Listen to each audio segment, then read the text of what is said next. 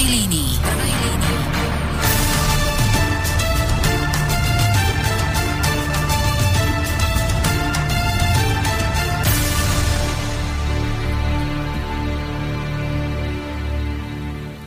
Takže dobrý večer, milé poslucháčky a vážení poslucháči Slobodného vysielača Banska Bystrica. Tu je štúdio Bratislava a počujete v tejto chvíli reláciu v prvej línii z Bratislavy, z Bratislavského štúdia, pretože tu máme plné štúdio a vzácných hostí a než všetko teda odohráme a povieme si a privítam hosti a podobne, tak poviem aspoň zo pár slov na taký úvod, tak ako to zvykne robiť Boris Koróny.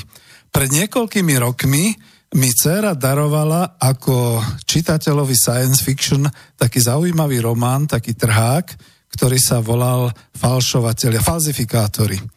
No a tento román bol veľmi hrubý a ja som si ho zobral na letnú dovolenku a prečítal som ho za jednu noc. Tak, ako bol hrubý. Manželka sa strašne hnevala, pretože ráno sme mali z kumoru a ja som o 7 ráno finišoval s tým románom a bol som celý rozklepaný. A ona sa pýtala, čo je. Ja som povedal, no budem si musieť dať nejakú tu, kde sme boli v Bulharsku, nejakú plisku alebo niečo. A hneď na ráno, čo si sa zbláznil. A ja som povedal, áno, pretože som dočítal niečo, čo so mnou otriaslo. Mnou neotrasú medzinárodné, medzihviezdne lety. Mnou neotrasú všelijaké galaktické príšery a všelijaké takéto, ale to, čo som tam čítal, to mňou otriaslo. A že čo to teda bolo? No tento román Falzifikátory sa odohrával v horúcej súčasnosti a tak, ako to býva aj na Slovensku, mladý absolvent E, informačných technológií, ktorý všetky, všetky možné e, technológie, softvery a všetko poznal a ovládal siete, dokonca ovládal históriu, pretože študoval na nejakej univerzite históriu, ovládal viacero jazykov, vedel písať, čiže bol všestranne nadaný práve to, to, to, e, týmto spôsobom, tak v tej chvíli vlastne dostal také prvé zamestnanie v medzinárodnej organizácii, a postupne, postupne, keď ho posielali na služobné cesty a keď tam robil úlohy, ktorým nerozumel, po nejakom 3 roku sa mu to spojilo dohromady a on zistil, že falšuje dejiny. Ale ako ich falšoval? A v súčasnosti? Čo má stroj času? Alebo ako sa to teda robí? No a on zistil, že skutočne, keď ho pošlu na služobnú cestu do Japonska, aby tam v nejakom múzeu niečo opravil a niečo škrtol a niečo pripísal a podobne. Proste robilo sa to takými tými vedeckými všelijakými metódami, aby potom na Google vytvoril nejakú falošnú správu, ktorú prevzali všetky médiá svetové, aby potom spravil nejakú fotografiu, ktorý dal ako originál spred, čo ja viem, 120 rokov. Všetky takéto podobné veci Šéf ho pochválil a dal mu prémie, pretože zrazu dokázal v tom jednom bode, v tom jednom dni a v tom jednom roku sfalšovať ten chod dejín tak, ako išiel. A on bol na to hrdý, lebo si hovoril, že jak je to fantastické. Lenže počase zistil, že toto falšovanie dejín sa odráža na mocenských, ekonomických a spoločenských a politických udalostiach sveta, že takto sa to nejako začína vo svete hýbať a meniť a on si uvedomil, že je zle. Že sa stal falšovateľom dejín. Samozrejme, tak ako od mafie, tak ako od týchto všelijakých tajných spoločností sa odísť nedá, takže potom bol na úteku a potom to vraj všetko napísal a potom vlastne boli, e, bol, bola celá táto kniha napísaná. No a my dnes v Slobodnom vysielači Banska Bystrica v tom konšpiračnom rádiu, ako to všetci v úvodzovkách nazývajú, máme hostí, ktorí teda budú hovoriť o prepisovačoch dejín. A toto už ale bude literatúra faktu, toto bude už niečo, čo sa skutočne deje, deje sa v tejto chvíli na Slovensku aj po celom svete. A tak v tejto chvíli teda vítam, len dúfam, že budú mať zdvihnuté mikrofóny, lebo ešte sme si to neodskúšali. Vítam postupne tak, ako sú popri mne správca Matice Slovenskej, šéf-redaktor Slovenských národných novín, pán Maroš Smolec. Dobrý večer. Dobrý večer, prajem, ďakujem. Vynikajúco, mikrofón funguje, takže áno. Je tu, sú tu aj e, publicisti a spisovatelia, ktorí napísali tú knihu, takže hneď ďalšieho vítam v tejto chvíli e, spisovateľa a publicistu a politológa Maroša Puchovského. Dobrý večer. Dobrý večer. Ďakujem a vítam publicistu, ktorého som minule pomenoval ako spisovateľ, ale si to zaslúžil, lebo bol už, a vlastne celý ten tým bol v, tom, v tej zostave v tieni Majdanu tej knižky, tuším. Takže vítam Ľudovíta Števku. Dobrý večer. Dobrý večer. A vás počujem slabšie? Skúsme to ešte raz. Aby sme... Pozdravujem všetkých poslucháčov. Dobrý večer. Tak, tak, Počuť. tak, tak, teraz je dobre počuť. Dobre, no aj pre mňa je to prekvapením. Dlho som už nemal takto plné štúdiu, štúdium, Takže budeme dnes hovoriť o knižke, ktorá mala len prednedávnom uh, svoju, svoje, svoj krst. Uh, volá sa Prepisovači. No, teraz mi pomôžte. Prepisovači dejín. Mňa už to pomýlilo z tej science fiction. Toto je literatúra faktu a než sa teda rozhovoríme, ešte poviem, že spoluautormi v tejto knižke sú Roman Michalko, politológ a Maroš Mahut. Každý tam má tú svoju časť. A už len teda uvediem ešte z toho krstu knihy, tam bol krstným otcom doktor Štefan Harabín, bolo to iba nedávno, bola bytkom nabitá sála a kniha sa už teda predáva. Ja potom poviem ešte nejaké takéto podrobnosti. Ale poviem ešte jednu vec, ktorú by som veľmi rád zdôraznil, pretože je to relácia naživo, ako ste pochopili z Bratislavského štúdia. Čiže píšte nám, keď budete chcieť, ale dajte nám aspoň nejakých prvých pár minút na to, aby sme povedali, o čom tá kniha vlastne je. Píšte nám na mailovú adresu studio zavinač slobodnyvysielac.sk alebo keď ste na webovskej stránke, tak na ten piktogram, e, ktorý znázorňuje obálku, tam ale napíšte aj svoje meno, adresu e, mailu a prípadne vyplňte taký testík, aby sa to nespamovalo. No alebo nám telefonujte priamo, ale takisto telefonujte aspoň po tých nejakých prvých, keďže sme tu traja, tak po nejakých prvých 20-30 minútach. 0951 153 919 je mobilný telefon do Bratislavského štúdia. Vy keď ste v zahraničí, pretože aj pre našich hostí kľudne poviem, že v zahraničí nás počúva Slovákov a Čechov v 86 krajinách sveta, všade tam, kde má Slovák alebo Čech E, internet a môžu počúvať, čiže takto to je u nás. A rozumieme si, máme teda tú reč takú, že si navzájom vieme rozumieť. No a samozrejme pozdravujeme aj všetkých ostatných, ktorí to majú služobne prikázané nás počúvať, takže to je dôležité. No a teraz, ako by sme to urobili, pretože už máme prvých 7 minút relácie a vy ešte, milí poslucháči, neviete, o čom je tá knižka. Ja ju mám pred sebou, vidím ju a vy ju máte potom v avíze vyobrazenú, to je presne tá obálka knižky na prvej strane prepisovači dejí na také tie rôzne úrivky. Takže, no, čo by sme asi tak mali urobiť? Asi by som mal dať e, prvé slovo, ešte nie priamo autorom, ale správcovi Matice Slovenskej a šéf-redaktorovi Slovenských národných novín. Hlavne kvôli tomu, že sa aj podielal na vzniku, myslím, že tejto knižky, teda nejak organizačne a podobne. No, pán Maroš Smolec nám povie viac. Nech sa páči. Mm, veľmi pekne ďakujem za slovo. E, začnem trošku zoširšia. Vy ste mm, hovorili o publikácii Falzifikátory ako vám daroval vaša dcera a nakoniec máte pocit, že sa to asi deje už dnes, čo je teda správny pocit. Ja som tú knihu nečítal, ale poviem obdobný príklad. Keď som čítal Georgia Orwella 1984 a jeho okrydlenú, okrydlenú vetu Veľký brat sa sleduje, bolo to dávno, už asi pred 20 rokmi, nie som najmladší, tak tiež som neveril, že toto sa bude niekedy diať a realita potvrdzuje páni, a vážení poslucháči, že sa to jednoducho deje.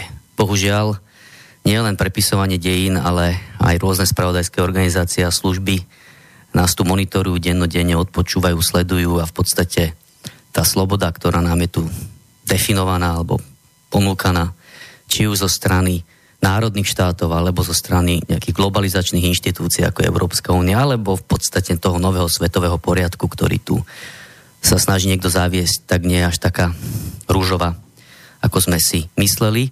A nie len sci-fi romány, ale aj samozrejme realita nám potvrdzuje, že to sci-fi sa naplňa. Je to niečo podobné, ako keď uh, písali uh, autory pred 150 rokmi, že budú niekedy lietadla, Verneovky známe, to sme všetci čítali, hej, uh-huh. alebo že budú ponorky, to bolo tiež niečo nepredstaviteľné, potom prišli. Sice to trvalo 100 rokov, a, a, ale prišlo to tá veda išla trošku pomalšie, ako bohužiaľ táto iná, iná druh, iný druh vedy, vedy, ako je to do prepisovanie tých dejín alebo v podstate monitorovanie názoru, ktorý, ktorý nezapada do nejakej koncepcie niekoho, ktorý sa snaží ovládnuť všetko, čo by nemalo byť takto v demokratickej krajine. Ja nie som súčasťou autorského týmu publikácie Prepisovači dejín. Napísal som k tomu prolog, predslov, preto, lebo týchto kolegov, ktorí sú autormi, poznám dlhé roky, spolupracujeme spolu, spolupracujeme spolu nielen na pôde Matice Slovenskej, kde som správcom, ale aj na pôde slovenských národných novín, kde som šéf-redaktorom a ktoré tiež vydáva Matica mhm. Slovenska, čiže je tuto aj prepojenie na Maticu Slovensku. Dokonca samozrejme, eh, ako vy ste aj dobrovoľníci v tomto eh, rádiu, ktoré tu funguje a má relatívne, pokiaľ viem, aj dobrú sledovanosť, respektíve počúvanosť. Mm, dúfame.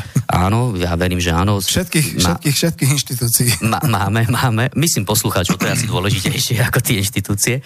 Tak e, a ja samozrejme, Matica Slovenska prispela tak, že v podstate sme pripravili nejakú knihu, nechceli sme za to nič, bolo to tiež na dobrovoľnej mhm. báze, tak táto je, táto, toto je tá kooperácia, o ktorej ste hovorili na začiatku.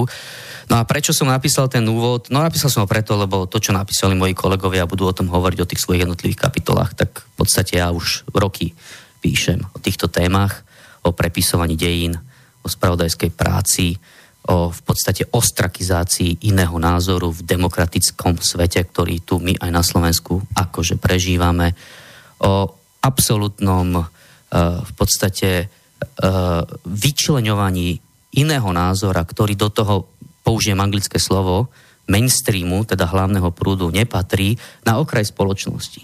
A o tomto píšem dlhé roky, je mi to veľmi nepríjemné, keď jednoducho názory, ktoré nielen, že sú pravdivé, ale sú iné, sú takýmto spôsobom dehonastované a ich autory týchto názorov, ktorí sú mimochodom veľmi vzdelaní ľudia, sú to intelektuáli, inteligentní, vzdelaná, je to v podstate slovenská vzdelaná inteligencia, je takýmto spôsobom odsúvaná na okraj spoločnosti a e, nejak za komunizmu, hej, že v podstate vás zatvorili alebo zorvali vás na februárku na, na vyšetrovanie štátnej bezpečnosti na jednu noc, ako napríklad môjho otca a potom už radšej bol ticho ale teraz vás ekonomickými pákmi, jednoducho tou ostrakizáciou vašej osobnosti cez médiá, ktoré sú tie mainstreamové, osočujú, urážajú, označujú, nálepkujú. A vy ste svojím spôsobom niekde na okraji spoločnosti a už si nájdete zamestnanie alebo niekde možno stratíte zamestnanie alebo chcete zmeniť zamestnanie a zrazu si niekto o vás na nejakej sociálnej sieti, Facebookovom konte prečíta, že ste fašista alebo rasista. Alebo vygoogli si vás. Vygoogli si vás, čo napísal nejaký blázon z denníka N alebo denníka SME a podobných médií, ktoré sú o mnoho väčšie extrémisti ako tá druhá strana, o ktorej píšu.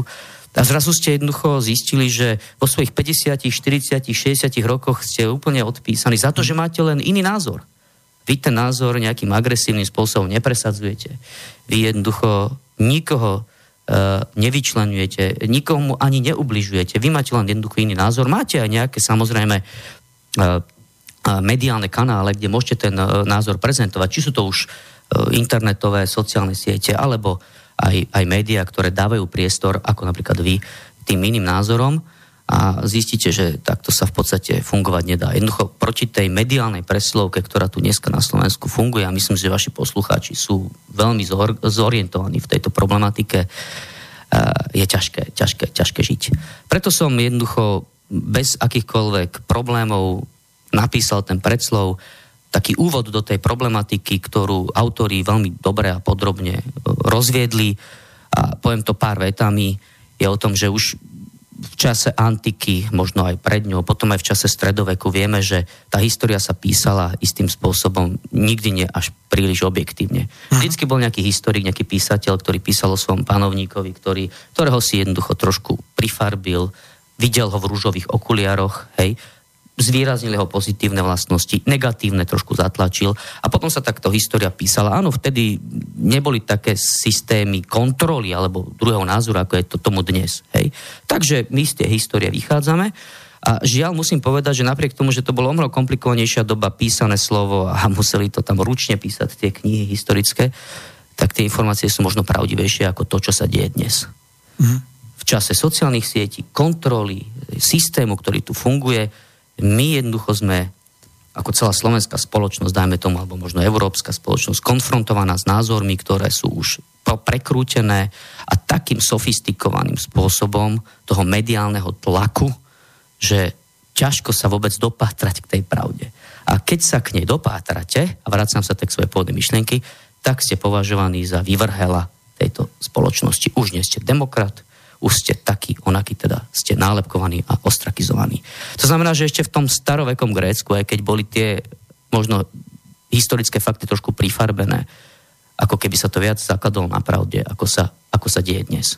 Na druhej strane tu potom máme vďaka tým alternatívnym médiám aj priestor na to, aby sa možno istá časť obyvateľstva, poslucháčov, divákov, čitateľov dozvedela aj tú druhú stránku, ale pri tom mediálnom pretlaku je to, je to veľmi problematické. Preto som sa v podstate rozhodol podporiť túto knihu aj svojim predslovom, lebo nechcem, aby sa tu vrátili totalitné časy, potom v stredoveku prichádzali novodobé dejiny, ako bol fašizmus, ako bol komunizmus. A ešte bol... predtým boli všelijaké inkvizície a podobne. Stredovek, samozrejme, berme to mhm. tak akože, ale potom prichádzali tie novodobé dejiny, ano. s ktorými sme konfrontovaní, čo si už pamätajú aj aj nielen naši rovesníci a možno aj mladší, mladší poslucháči, študenti, žiaci, ktorí sa s nimi stretávajú na, na školách v rámci svojej vyučovacej, vyučovacej praxe. E, a, a to sa tu v podstate deje, hej, však Goebbels by asi bol šťastný, keby žil v súčasnej dobe, lebo ten by mal také nástroje na manipuláciu verejnej mienky, že neviem, čo by sme si asi mysleli vtedy o ich, o ich, o ich režime tej tzv. Tretej, tretej ríše. Čiže nechceme aby tu nastalo toto obdobie temná počas týchto dvoch totalit, či už hnedej alebo červenej totality, ktorá bola veľmi zlá. Samozrejme, ľudia boli vraždení, jednoducho boli, skončili na šibeniciach. To sa našťastie nedeje, to sa našťastie nedeje, ale v podstate sa mi zdá, že niekedy smerujeme k tomu, že ten druhý názor je takým spôsobom udúsavaný a zadupávaný podzem, že ako keby mal zaniknúť. A preto som sa rozhodol túto knihu podporiť s tým, že kolegovia autory, ktorých skutočne poznám, ako som spovedal, s Ludovitom Števkom, ktorý bol taký hlavným organizátorom tejto knihy. Spolupracujeme v Slovenských národných novinách. S Marošom Puchovským sme spolupracovali možno 10-15 rokov dozadu aj na pôde denníkov, kde sme pracovali ako v tlačených médiách. Roman Michelko, jeden ďalší spoluautor je momentálne aj istý odborník Matici Slovenskej a poradca predsedu Matice Slovenskej, nového predsedu. Mariana Gešpera pre otázky vedy Matice Slovenskej, politológiu hlavne on riadi, a kde je aj šéfom zaujímavého odboru Matice Slovenskej. Čiže sme to kolegovia, ktorí takto sadneme, rozumieme si a chceme, aby tie názory trochu z tej druhej strany zazneli aj pred nielen poslucháčmi vášho rádia, ale pre čitateľmi knihy. E, dobre, e, chcel pán Ludovič Tevko už začať? E, áno? No, ja by som doplnil túto vec. Bližšie mikrofón, to je dôležité vždy. Mhm. Žijeme v stave permanentného ohľupovania. Poviem taký príklad, týka sa to samozrejme už tej, aj na tej našej knižky, ale e, vec, ktorá mnohých možno zarazí, že toto vôbec je možné. E, je to udalosť, ktorá sa stala v Čechách mikrofónom trošku bližšie. Že? No. E, udalosť, ktorá sa stala v Čechách 30. marca tohoto roku. Zastupiteľstvo Pardubic rozhodlo na svojom pravidelnom zasadaní, zasadaní že pamätník oslobodenia černo, červenou armádou v Tyršových sadoch bude odstránený. E, ako pán primátor pripustil, tento e, vplyv na to, toto rozhodnutie e, bolo v tom, že sa uzavrel niekoľkoročný spor o tom, že či má čerstvá návšteva konvoja spojenických amerických dragúnov e, v meste, aký vplyv mala na to. A teraz budem citovať presne e, to, čo povedal v češtine. Proste sme pri spoločnej návšteve pivovaru s tými milými, skromnými kluky, si uvědomili, že jim dlužíme i něco více než jen pár malých piv a mávání americkou vlajkou. Měli bychom konečně dát jasně najevo, že skutečnými osvoboditeli byli v květnu 45. jen američané. Mm. dobre. E, pritom vieme, aká bola skutočnosť, že predsa Američania oslobodili e, Plzeň a Cheb, kde padlo niekoľko desiatok amerických vojakov. Treba na mikrofón. Na území, mikrofón. Na území e, Československa padlo okolo 140 tisíc vojakov, aj keď tie e, počty sa rôznia podľa toho, kto ich teda vypracoval. Nikdy to nie je presné, ale je to nepomer, samozrejme. E, k tomu ešte jedna takáto vec. Nedieje sa to samozrejme len u nás. Je to, je to by som povedal, taký celoevropský alebo e, vôbec jav na celej západnej pologuli. E, poviem opäť taký príklad. Keď bývalý ukrajinský premiér Arsení Jaceňuk povedal pre nemeckú televíziu, že v druhej svetovej vojne sovietský zväz napadol Ukrajinu a Nemecko, mnohí vtedy neverili vlastným ušiam. Ale nemecké e, mainstreamové médiá e, povedali asi toto. Gavner Jaceňuk je náš priateľ a priatelia sa nekritizujú. Podľa toho teda existencia fašizmu na Ukrajine je iba mýtus. My vieme, že to nie je tak, že e, máme tucty fotografií, ono napokon sú aj v tejto našej knižočke, hajlujúcich bojovníkov pravého sektora s, in, s insigniami divízie SS.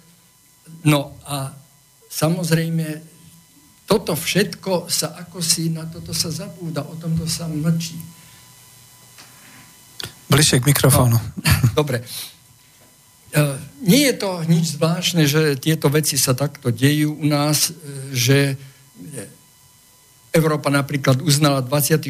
apríl za pamätný deň genocídy Arménov osmanskými Turkami, ale odrazu po 70 rokoch nie je jednotná v názore, kto vlastne rozpútal tú druhú svetovú vojnu. Rusi. Mm, to je smutné. No, mm v, v, Amerike, v americkí historici, a nie sú to len nejakí okrajoví historici, e, píšu asi tak, že predovšetkým to bola americká armáda, ktorá oslobodila svet hej, od, od fašizmu, e, teda najmä Európu, za pomoci Britov a pokiaľ sa teda ešte uvažuje o nejakých, o nejakých Rusoch, áno, tuším, tam boli aj Rusi, ale, ale už sa nespomínajú ani také veci, ako že bola nejaká e, Stalingradská bitka, e, že bol boj o Moskvu, že teda koľko vojakov padlo e, sovietských e, počas druhej svetovej vojny, že to bolo vyše 26 tisíc, 26 miliónov. Miliónov, no. Presne 20, 26,6 e, milióna čo je obrovský nepomer hej, k tomu, e, koľko teda zahynulo e, vojakov spojeneckých, myslím, zo západu. Takže toto, toto sú naozaj veci, ktoré, ktoré treba hovoriť, pretože mladí ľudia ve, veľmi o tomto nevedia a ani ich to, mám taký dojem, že niekedy nezaujíma. A potom, potom samozrejme mainstream, mainstreamové médiá, nebudem ich spomínať, e, prilia, E, prilievajú tento oheň, do, teda olej do ohňa, že nejakých 26 miliónov mŕtvych Rusov a 700 miliárd rubľov materiálnych škôl, že to sú iba čísla zo štatistiky a veci sa mali inak. Pretože panuje mienka, že vlastne boli to Američania.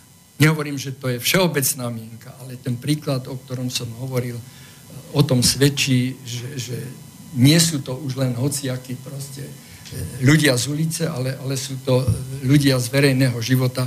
Ovplyvňovači verejnej mienky to hovoria. No veď no, to je práve to. Hej. Toto, Snáď na úvod o tej knižke ešte môžeme potom podrobnejšie hovoriť. No, budeme podrobnejšie, ale ja to kľudne doplním takýmto spôsobom. Vidíte, keď sa rozhovoril tuto pán uh, Maroš Smolec, tak ja by som povedal ako aj redaktora zase taký, čo teda má knižky, že nesúhlasím s niektorými tými názormi na červenú totalitu, ale vidíte, že sa tu schádzame ľudia, ktorí sú všetci ohrození tou súčasnou snahou prepisovať dejiny.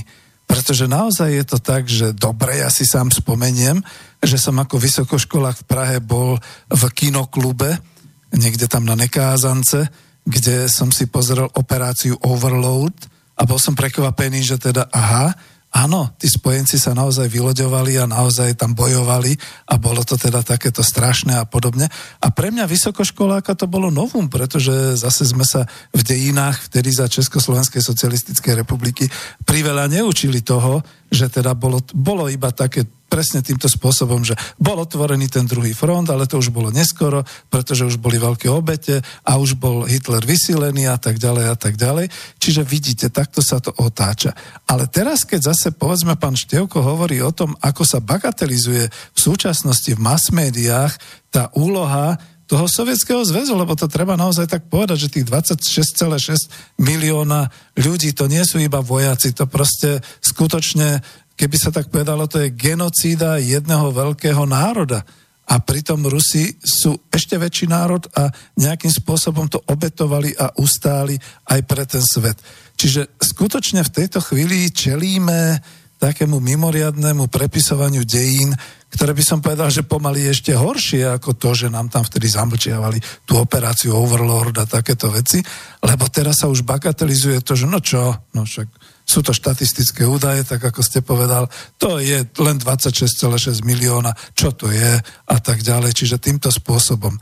Ale ocitli sme sa tu zrazu na tejto strane barikády všetci všetci pravdovravní, všetci s rôznymi názormi, s tým, že vidíme, že skutočne momentálne ten svet ide do nejakej veľmi, veľmi nebezpečnej totality a čudnosti, ktorá, ja už ani neviem, či to vôbec nazvať politická totalita, to je to, čo ste povedali, ten nový svetový poriadok, ale uh, o tom radšej pomlčme. Ja som to len tak nadhodil ako tému a keď pán Števko asi nebude chcieť v tejto chvíli pokračovať, asi dáme slovo pánu Puchovskému. Nech sa páči. Ďakujem pekne. E, ďakujem kolegom, predrečníkom. E, plne si zaslúžili svoj, e, svoj vstup, pretože kolega Ludoštevko je vlastne hlavným nosným autorom tých, tej historickej konkrétnej časti. A Maroš Smolec zase vlastne pomohol aj organizačne, aj tak povediať morálne zaštítiť túto publikáciu, túto knižku, za čo mu chcem aj ja osobne teraz vyjadriť svoju vďaku. Považujem to za veľmi dôležité, že inštitúcia ako Matica Slovenska tejto knižke pomohla a do určitej miery sa za ňu postavila. E, znamená to len toľko, aspoň pre mňa, že Matica stále plní tú svoju úlohu, ktorú má plniť. A e, že sa určitým spôsobom buď, buď šťastne, alebo aj trochu nešťastne vraciame aj do minulosti, keď Matica ostávala takmer jedinou alebo jednou z veľmi mála inštitúcií, ktoré bránili tento slovenský národ a zabezpečovali mu existenciu minimálne v tej kultúrnej a historickej a vzdelanostnej oblasti. E, takže o chvíľočku to bude, zdá sa, znovu aktuálne, pretože nejde len o udalosti druhej svetovej vojny, ale dozvedeli sme sa, že aj, aj štúrovci sú, že boli nebezpeční slávy odrazu. A, a to ani nehovoriac. E, a presne takisto ako v tom 19. storočí. Takže vraciame sa oblúkom kam si spred 100 rokov, čo sme si mysleli, že čo nezažili takmer ešte ani naši dedovia, ak nechcem hovoriť naši otcovia. E, práve z tohto dôvodu e, som e, aj ja urobil určitý ako keby úvod, môj vklad v tejto knižke boli prvé dve kapitoly, kde som sa pokúsil zamyslieť nad tým, prečo sa to tak deje. Nad dôvodom, prečo a prečo zrovna týmto spôsobom sa momentálne falšujú dejiny. A taká otázka je tu, prečo sa tie dejiny vlastne... Presne, presne tak a e, je to, sú to prvé vlastne dve kapitoly, kde som teda sa pokúsil urobiť akýsi jemný geopolitický náčrt posledných 30 rokov. A zhrnul som to tam do takých téz troch prienikov západu. Prvý prienik politický, alebo respektíve politicko-vojenský, to znamená samotné zaujatie určitého priestoru. Druhý prienik ekonomický a tretí prienik ideologický. Momentálne sa nachádzame v tej fáze ideologického prieniku a súčasťou ideologického prieniku je pochopiteľne aj toto falšovanie dejín, alebo nazvime ho upravovanie dejín na taký obraz, aký sa momentálne ideologicky hodí. E, tá, je to jedna z technik, ktorá sa používa na ovládnutie podmaneného obyvateľstva, doslova a do písmena. E, tieto tri prieniky e, išli v určitých vlnách. E, niečo išlo nebadane, niečo išlo veľmi výrazne, až, až do slova treskom. Výsledkom je, že vlastne, čo sa týka politicko-vojenského prieniku, stali sme sa postupne súčasťou svetových organizácií typu NATO, Európska únia a tak ďalej a tak ďalej. Čím sme sa dostali do spoločenstva, ktoré nám už diktuje určité pravidlá, E, ktoré, ona, ktoré tieto spoločenstva považujú za pre seba prospešné, otázkou je, nakoľko sú prospešné pre nás. Napokon situácii uh-huh. v takomto bloku sme boli už aj predtým a aj v minulých stáročiach. A vieme porovnávať. vieme presne porovnávať. Toto je mimochodom veľká výhoda v skutočnosti nášho stredoeurópskeho priestoru, že e, veľmi ľahko, tuto je veľmi ťažko, alebo ako by som to jemne povedal, nenecháme sa tak ľahko opiť rožkom. Hej, tak. To, to, tu si aj naživo si pamätáme niektoré veci a ideologické vývrtky. E, hospodársky prienik je už vec e, plazivejšia, pretože potrebuje vyčistený priestor, to znamená, už musí byť inštitucionálne a legislatívne zabezpečený tento priestor a hovoríme o priestore, ak sa bavíme o stredovýchodnej Európe, od Balckého mora cez Strednú Európu až po Balkán, je to 1,3 milióna kilometrov štvorcových a okolo 130 miliónov obyvateľov.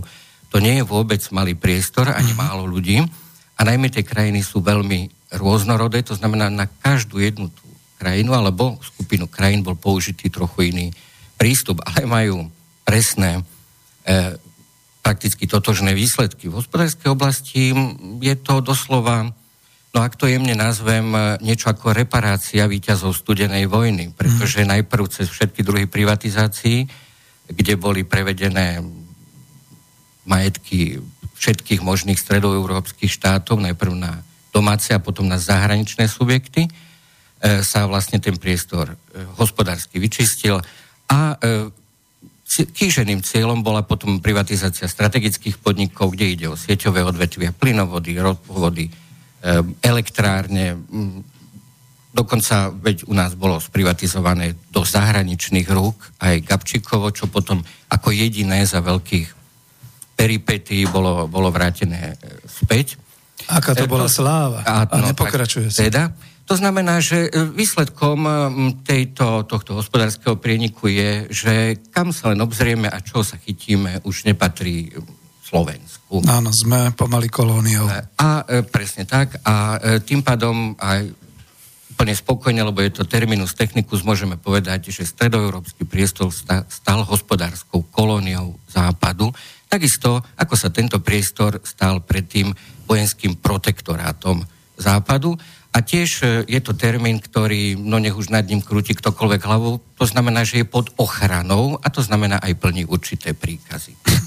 To sú veci, ktoré myslím, že sú veľmi ľahko vysledovateľné, dokonca aj v mainstreamových médiách.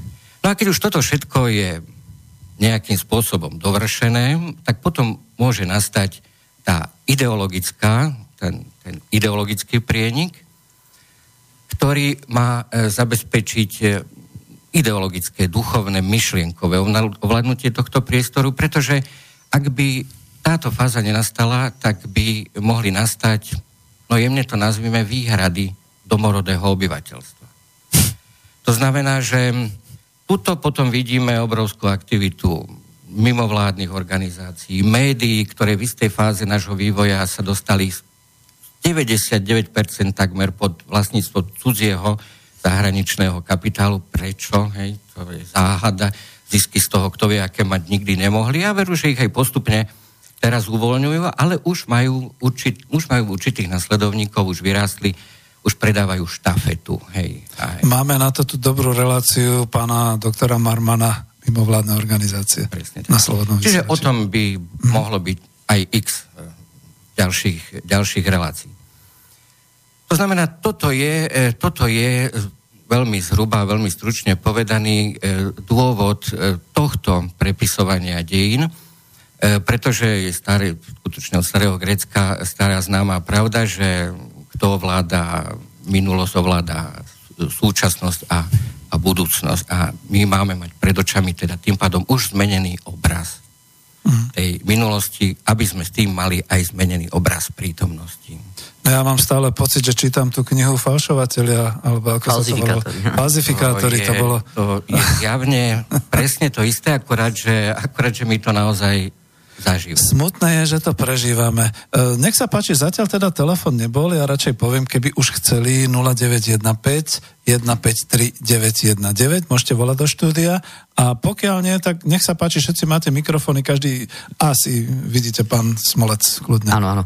E, toto, čo Maroš Puchovský vlastne teoreticky v tej knihe si naznačil v tých e, dvoch kapitolách, potom predslove, myslím, tak e, to sa vlastne udialo na Slovensku. Hej. To jednoznačne sa to udialo, hej, privatizácia. A teraz sme momentálne v tom ideologickom boji. Hej. A vidíte, ešte tu vás e, preruším, že a s týmto plne súhlasím. Vidíte, ako je, ja by som povedal, že ten, ktorý je skôr do tých červených a vy, ktorí ste anti, súhlasíme s tým, čo sa momentálne stalo na Slovensku. Sme kolóniou, nie sme už e, slovenská ekonomika, sme ekonomika na Slovensku a všetko je to zapričinené týmito dekádami, ktoré teraz sú a bude to len horšie. Už to všetci hovoríme. Áno, áno, mhm. ďakujem mm. za toto doplnenie, však môžeme o tom podiskutovať to o tej pohode, červenej to je, totalite je, ešte, ale o tom, o, o tom to som chcel, že Maroš v podstate spravil také výbor, Maroš Puchovský, lebo však ja som Maroš Polec.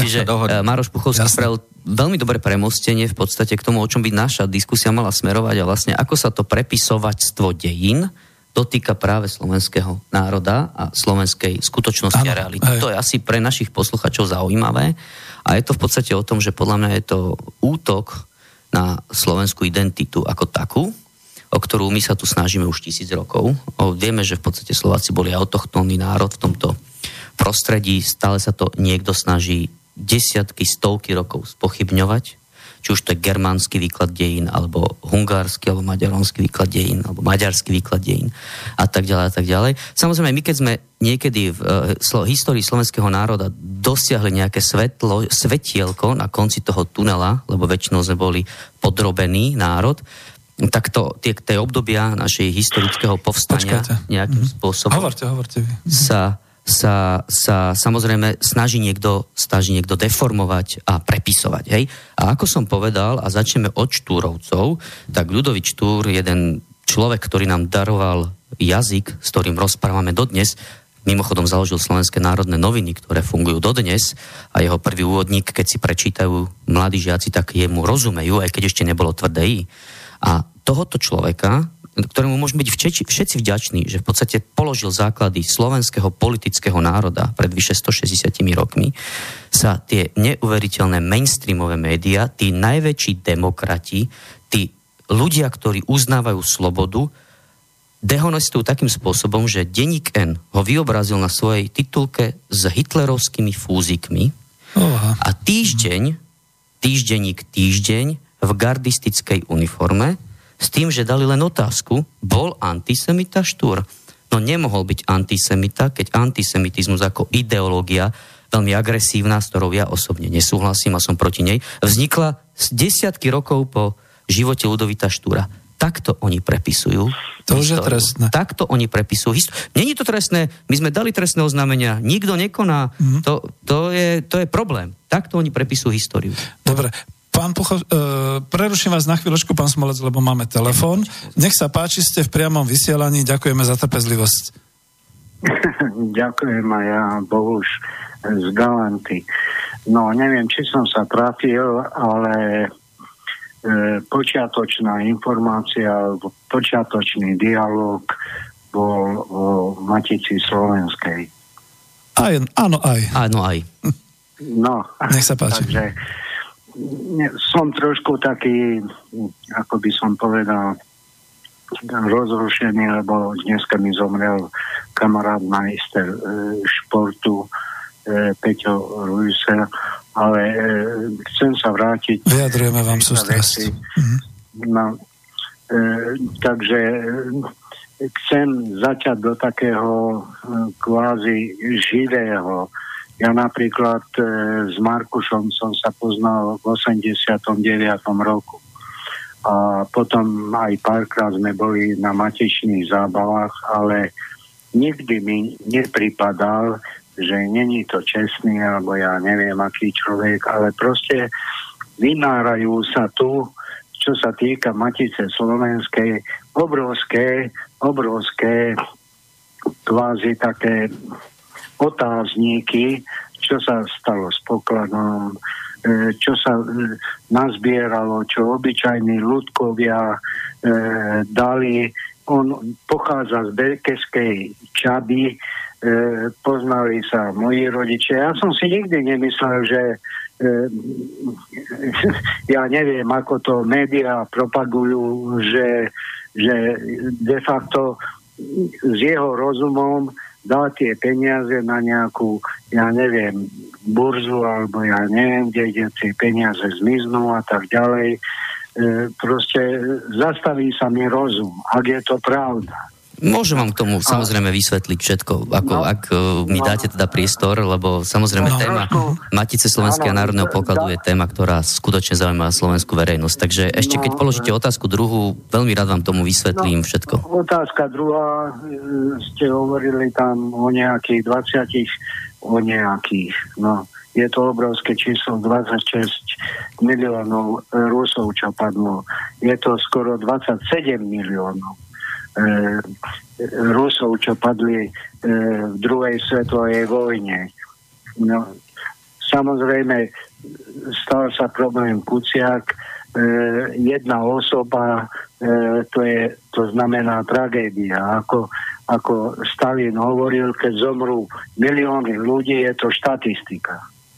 Hej, len prosím vás otázku, lebo ja no, viem, ale otázka, máme tu svojich uh, autorov, čiže otázka, ďakujeme, chceli ste otázka, dať otázku.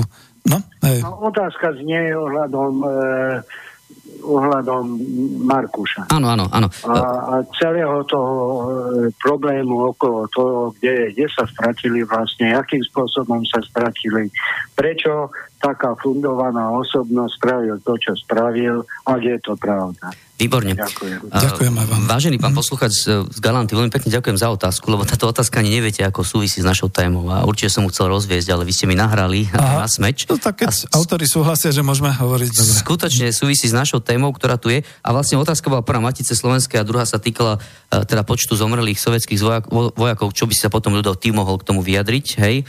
Ale ja veľmi z krátkosti, no prečo Matica Slovenska je skutočne atakovaná takýmito dezinformáciami, že nejakým spôsobom niekto ukradol národný poklad, alebo národný poklad sa stratil, alebo nestratil. No, nie je to úplne pravda a je to preto, lebo Matica Slovenska je tá posledná inštitúcia, ako si povedal Timároš, ktorá sa jednoducho stále stavia za práva tohto národa. Jednoducho bojuje za Slovákov aj v súčasnej dobe. Jednoducho bojujeme dennodenne. Matica Slovenska, len odbočím, robí vyše 600 podujatí ročne na úrovni obcí, malých dediniek a mestečiek, kde si pripomenáme buď slovenských dejateľov, alebo význame slovenské historické milníky, čo je v podstate, keď si to prepočítate, asi dve podujatia na jeden deň. A toto niekomu prekáža. Toto niekomu prekáža. A preto samozrejme isté chyby, ktoré sa stali v minulosti, využívajú a prepisujú tie dejiny, aby Maticu Slovensku dehonestovali. Národný poklad sa skladal z troch častí. Finančnej, obrazovej a zo zlata. Je pravda, že finančná časť, ktorá sa vyzbila na úrovni 800 tisíc eur, bola investovaná do podielových družstiev alebo prostredníctvom podielového družstva sa obchodovalo na burze s cennými papiermi s touto istinou, aby zarobila. Prvé roky zarábala, potom žiaľ tie tzv. pyramidové hry zdefraudovali všetky zdroje, ktoré získali a Matica Slovenska nie, že ukradla národný poklad, ale Matici Slovenskej bola finančná časť národného pokladu ukradnutá a Matica Slovenska zažalovala všetkých páchateľov, ktorých my vieme menovite, aj to nebudem jednoducho menovať za zosnovanie zločineckej skupiny.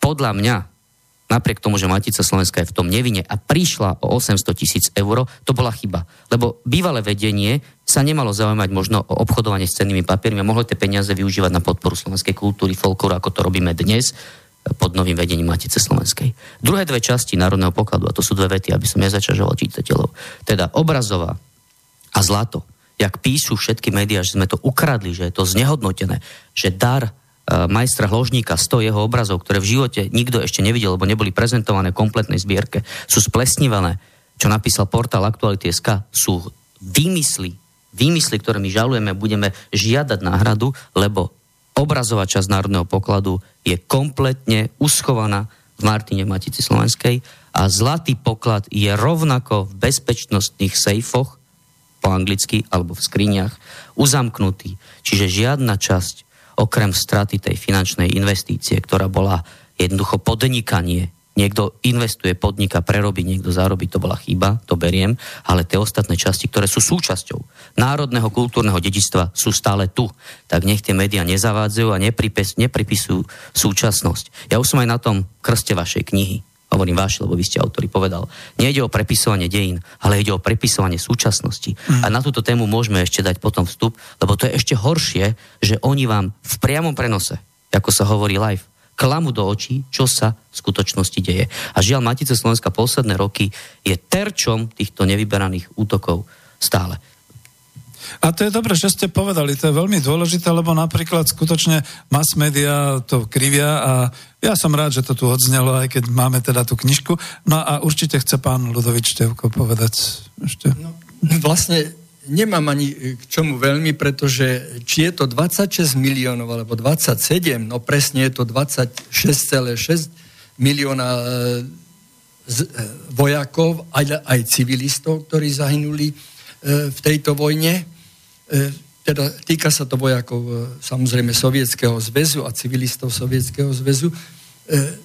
Na tom už tak nezáleží, pretože opäť tie štatistiky E, niekedy, sú, e, niekedy uvádzajú 26 miliónov, niekedy 27, ale ten stred je asi pravdivý, je to 26,6 milióna. E, k tomu asi len toľko, ale ja by som sa tak, keďže dosť sa zaoberám históriou, preniesol na, na druhý breh oceánu a síce k prípadu ktorý doteraz sa všelijakým spôsobom a ne, nepresným interpretuje, respektíve sa zavádza.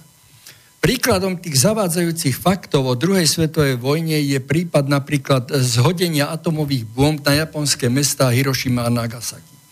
Táto dookola mediálne zdôvodňovaná téma, ktorá sa stala takým novodobým americkým mýtom, si zaslúži osobitnú pozornosť. Uh-huh. Lebo traduje sa, no, traduje, ako, ke, ako kde, ale že, že vlastne zhodenie atomových bomb e, ukončilo druhú svetovú vojnu, teda vojnu Američanov s Japoncami.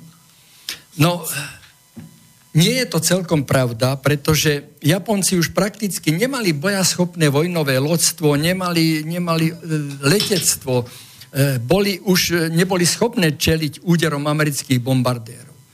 A dokonca vedeli už, že vojnu prehrali a e, pripravovali sa, že budú musieť podpísať kapituláciu. Jediná podmienka tam bola, že aby im teda zachovali ich japonské, japonského cisára. E, ale amerického prezidenta viedli k tomuto, pretože to bol vyslovene neľudský, neľudské rozho- rozhodnutia, že zhodiť atomové bomby na, na vyslovene civilné obyvateľstvo, pretože v Hirošime ani v Nagasaki nebol, neboli nejaké, Americ- nejaké japonské jednotky uh-huh. e, dislokované, neboli tam nejaké, nejaké továrne, ktoré by vy, vy, vyrábali proste zbranie.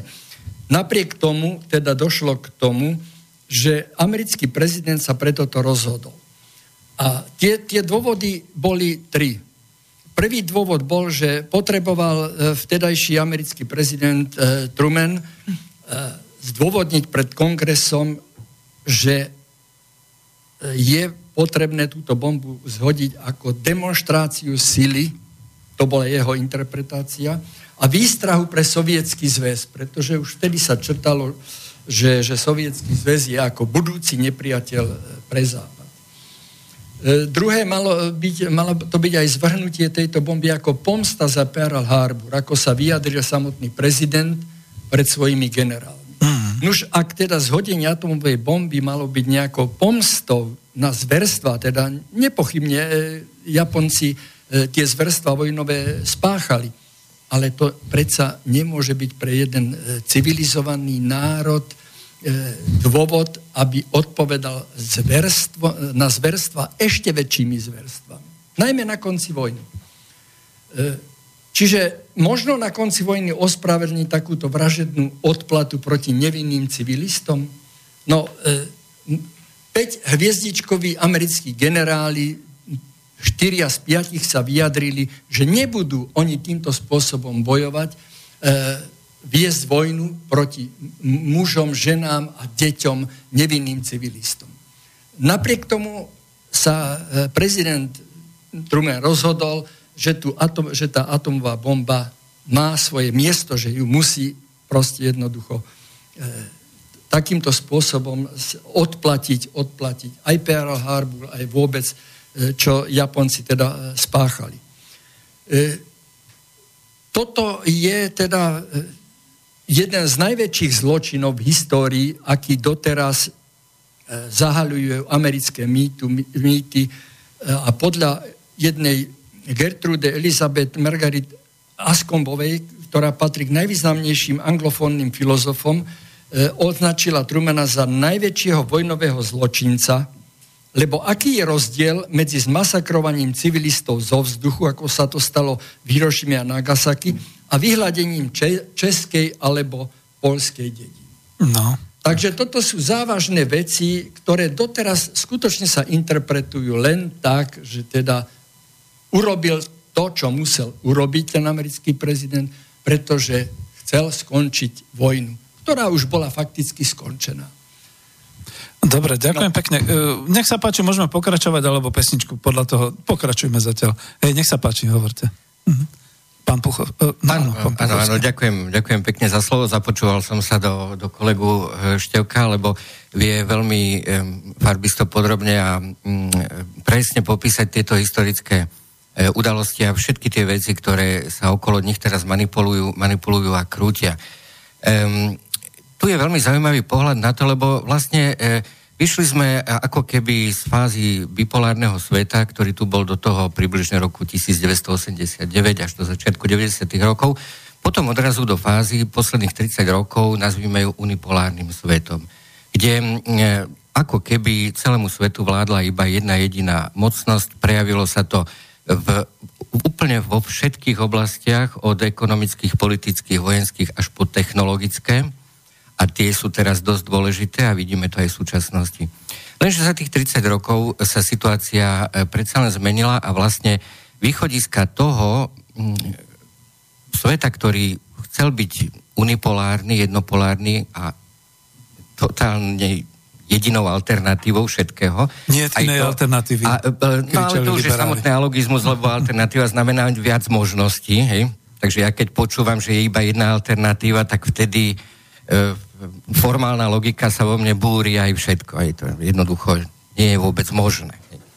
No ale dobre, to je otázka jazykovedná a významová. Podstatné skôr je, že tento jednopolárny svet bez alternatívny e, zdánlivo, hej, e, odrazu už alternatívy má, má ich dokonca niekoľko a už e, istý čas je možné vidieť e, postupnú premenu zmena z unipolárneho na multipolárny alebo viacpolárny to znamená, odrazu tu máme už aj iné mocnosti, keď e, už sa zotavilo aj to Rusko, ktoré bolo posledných 30 rokov v tak hlbokej defenzíve, e, veľmi vzrástla Čína a to dokonca do takej miery, že vlastne hospodársky už podľa viacerých prepočtov, podľa metodik, podľa toho, ktoré to sú, v podstate hospodársky predstihla Spojené štáty americké a doháňa a v mnohých oblastiach ich predstihuje už aj v technologickej oblasti čo je vlastne tá posledná vec, kde ešte Spojené štáty americké držali aký taký primát a ani ten už nie je celkom realitou.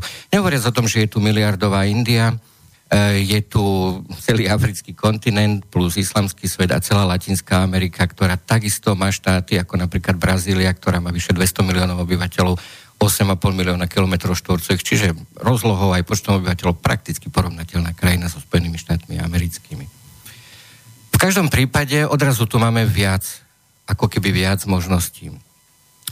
A toto, e, čo všetko tu vidíme, je ako keby posledný pokus ten jednopolárny svet e, zachovať.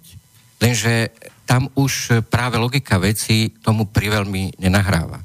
A keď je, sledujeme najnovší vývoj udalostí od všetkých tých embark a vyhrážok, ktoré vlastne táto kedysi jediná mocnosť dáva takým veľkým štátom ako Čína, India a tak ďalej a tak ďalej, tak e, ostávame taký trochu prekvapení, že čo tým vlastne sleduje a či je vôbec možné takýmto spôsobom to ešte, to ešte uhrať.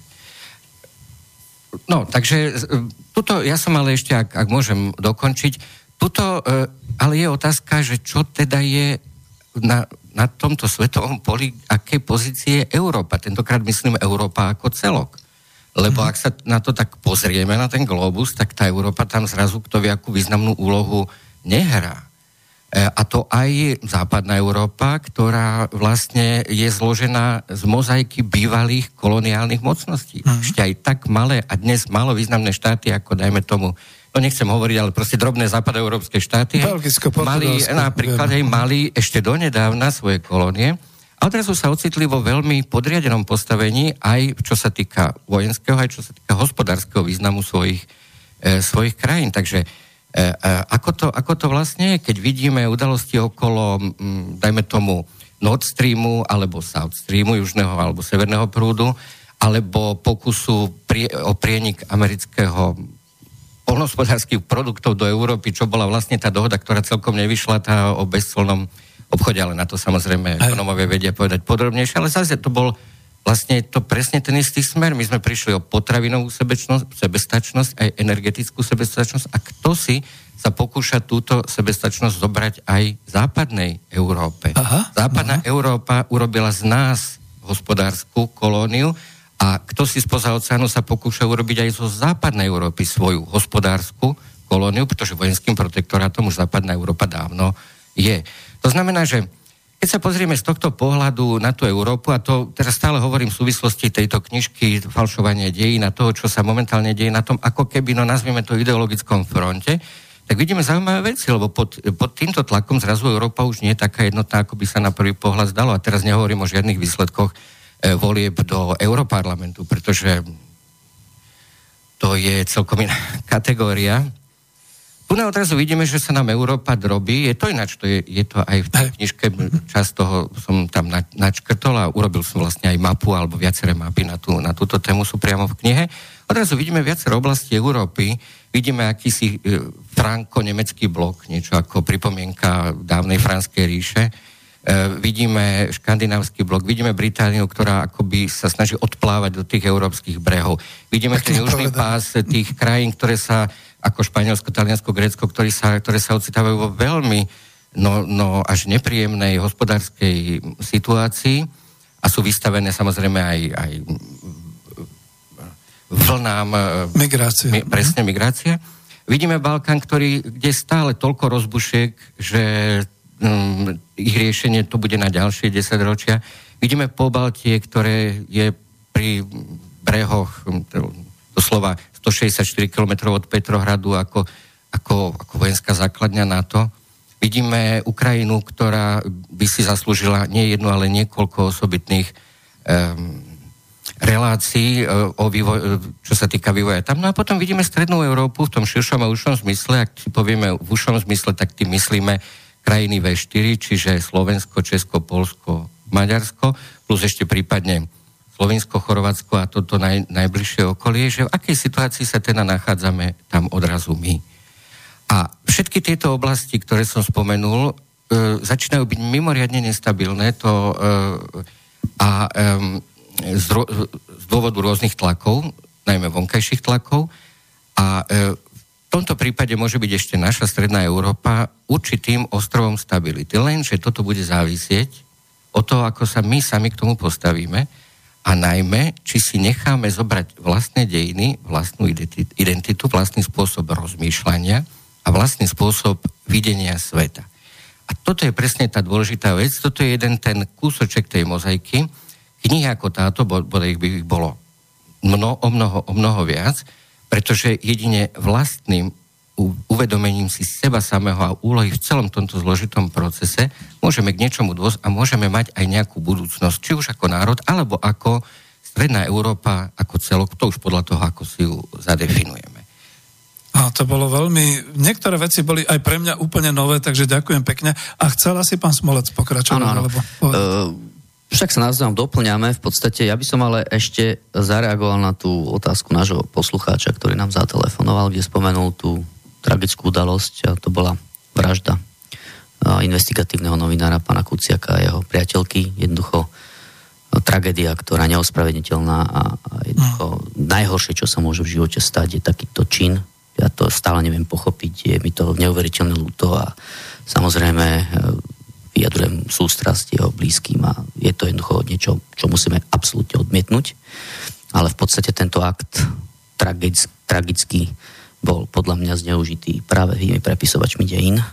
Ako som naznačil, už sú to prepisovači súčasnosti a našej doby, ktorú žijeme v priamom prenose. Ako si spomínate, môžeme sa k tomu takto vrátiť trošku analyticky. Stalo sa to a hneď médiá spustili kampaň, že vraj v tom je talianská stopa, znamená Entrangeta, talianská mafia, ktorá z hodov okolností mala prepojenie na súčasnú vládnu moc uh, s najsilnejšou politickou stranou a samozrejme tie prepojenia, údajné prepojenia smerovali k tedajšiemu predsedovi vlády. Následne vznikla kampaň za slušné Slovensko, ktorá zorganizovala 10 tisíc ľudí do ulic s tým, že talianská mafia v podstate ovláda vládnu moc na Slovensku. Skončilo to svojím spôsobom odstúpením vládneho predstaviteľa číslo 1, čiže predsedu vlády, ministra vnútra. Ja, ja neriešim, či bol čas na to, aby odišli alebo neodišli, riešim tú formu. Hej. Keď dosiahli tento cieľ, zrazu bolo všetko v poriadku, ešte vymenili nejakého policajného prezidenta a potom sa zistilo, že žiadna Endrageta, žiadna talianská stopa smrti tohto mladého človeka, ktorý fakt sa snažil a odhaloval korupciu, čo mu je česť, v tom nebola ale predtým už museli odstúpiť najvyšší činiteľia štátu, ktorí boli demokraticky zvolení vo voľbách demokratických, slobodných.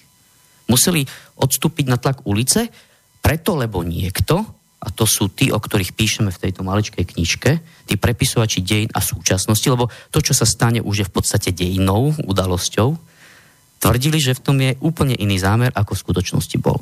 A toto sa deje po celej Európe. Poviem krátke príklady. Dobre vieme, že po imigračnej kríze pred dvoma rokmi v Nemecku, kde došlo milión imigrantov, väčšinou z ekonomických dôvodov, sa diala malá násilná trestná činnosť v uliciach nemeckých miest. Mm.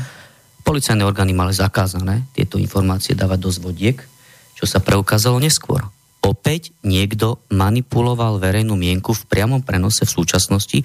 Nemôžeme písať, že e, ekonomickí imigranti alebo migračná vlna tu spôsobuje násilnú kriminalitu, lebo nemecký národ sa potom samozrejme bude k tomu aj patrične stavať. Ďalším konkrétnym nedávnym príkladom je vyhorenie e, v Paríži chrámu Matky Božej. Čítal som ten román od Viktora Iga. Keď ešte horeli stropy a a krokvy toho e, starého 300-ročnej strechy drevenej a už niekto tvrdil, že to bolo náhodou, to bol nejaký elektrický skrat. No predsa takéto udalosti, takéhoto charakteru, keď e, vyhorí takáto kultúrna pamiatka celého kresťanského dedičstva tohto sveta, trvajú mesiace, týždne. A nie, že oni hneď o pár hodín vedeli, čo je dôvodom tejto, tohto požiaru, tejto tragédie ďalšej. Toto sú uh, tí ľudia, ktorí, presne ako povedal Maroš Puchovský, sa snažia na poslednú chvíľu zachrániť to, čo sa tu už deje a nechcem použiť to také príslove, že zdochýnajúci kôň najviac kope, ale asi sme tam, páni, lebo oni vedia, že tá globalizačná politika, ktorú tu momentálne posledných 25, možno 30 rokov, ja hovorím o Slovensku, čo my tu zažívame, možno v Európskej únie tá globalizácia trvá dlhšie, iné národy to ponímajú možno Francúzi dlhšie ako my, preto tak odpoveďou sú potom aj európske voľby, ktoré tu skončili tak, ako skončili. Podpulisti a nacionalisti získavajú na uh, svoje body. Jednoducho presne tak, ako si povedal, to je ich ako keby posledný záchranný nejaký mostík alebo nejaké koleso záchrane, že poďme sa snažiť prepisovaním dejín a súčasnosti zmeniť, vydržať utiahnutú globalizáciu, potlačiť národné štáty, potlačiť identitu aj slovenského národa aby sme sa jednoducho stali súčasťou toho kolieska, o ktorom som ty, alebo súkolia, o ktorom som ty hovoril, jednoducho privatizácia, ideologická privatizácia myšlienky našich ľudí. Takže opäť to premostenie, ktoré si povedal, ja som len na tie slovenské pomery trošku. Pán Smolec, máme telefón, veľmi zaujímavo hovoríte, ale necháme teda poslucháča.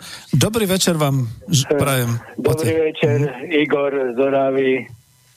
Takto tam eh, spomenul, že ste tam to zavraždenie toho mladého novinára. Kuciaka, áno.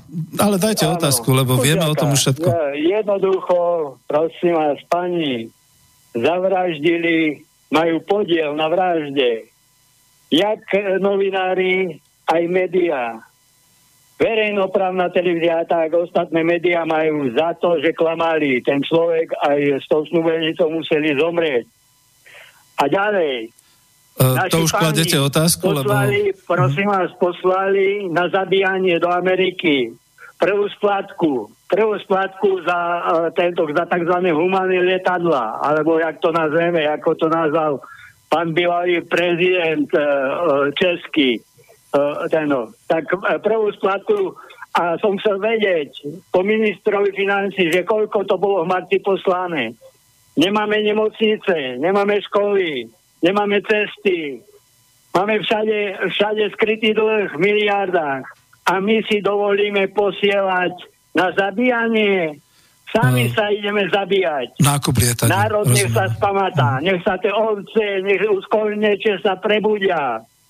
O, Igor Zoravý. Ďakujeme veľmi pekne, Igor. Ovce nech sa už konečne zobudia. Zohľadníme to, určite odpovieme. Nech v jakom marazme. Hej, dobre. Tak ďakujem, ja to považujem ako otázku. Poviem. Nemci, mhm. Nemci v Rusku otvorili automobilku Mercedes a tu sa hraje, hraje v Európskej únii že e, e, e, sankcie proti Rusku e, a ináč vám poviem, krv, všetci Európania máme krv Ukrajincov na rukách, lebo oligarchovia majú v európskych bankách peniaze ukrajinskí.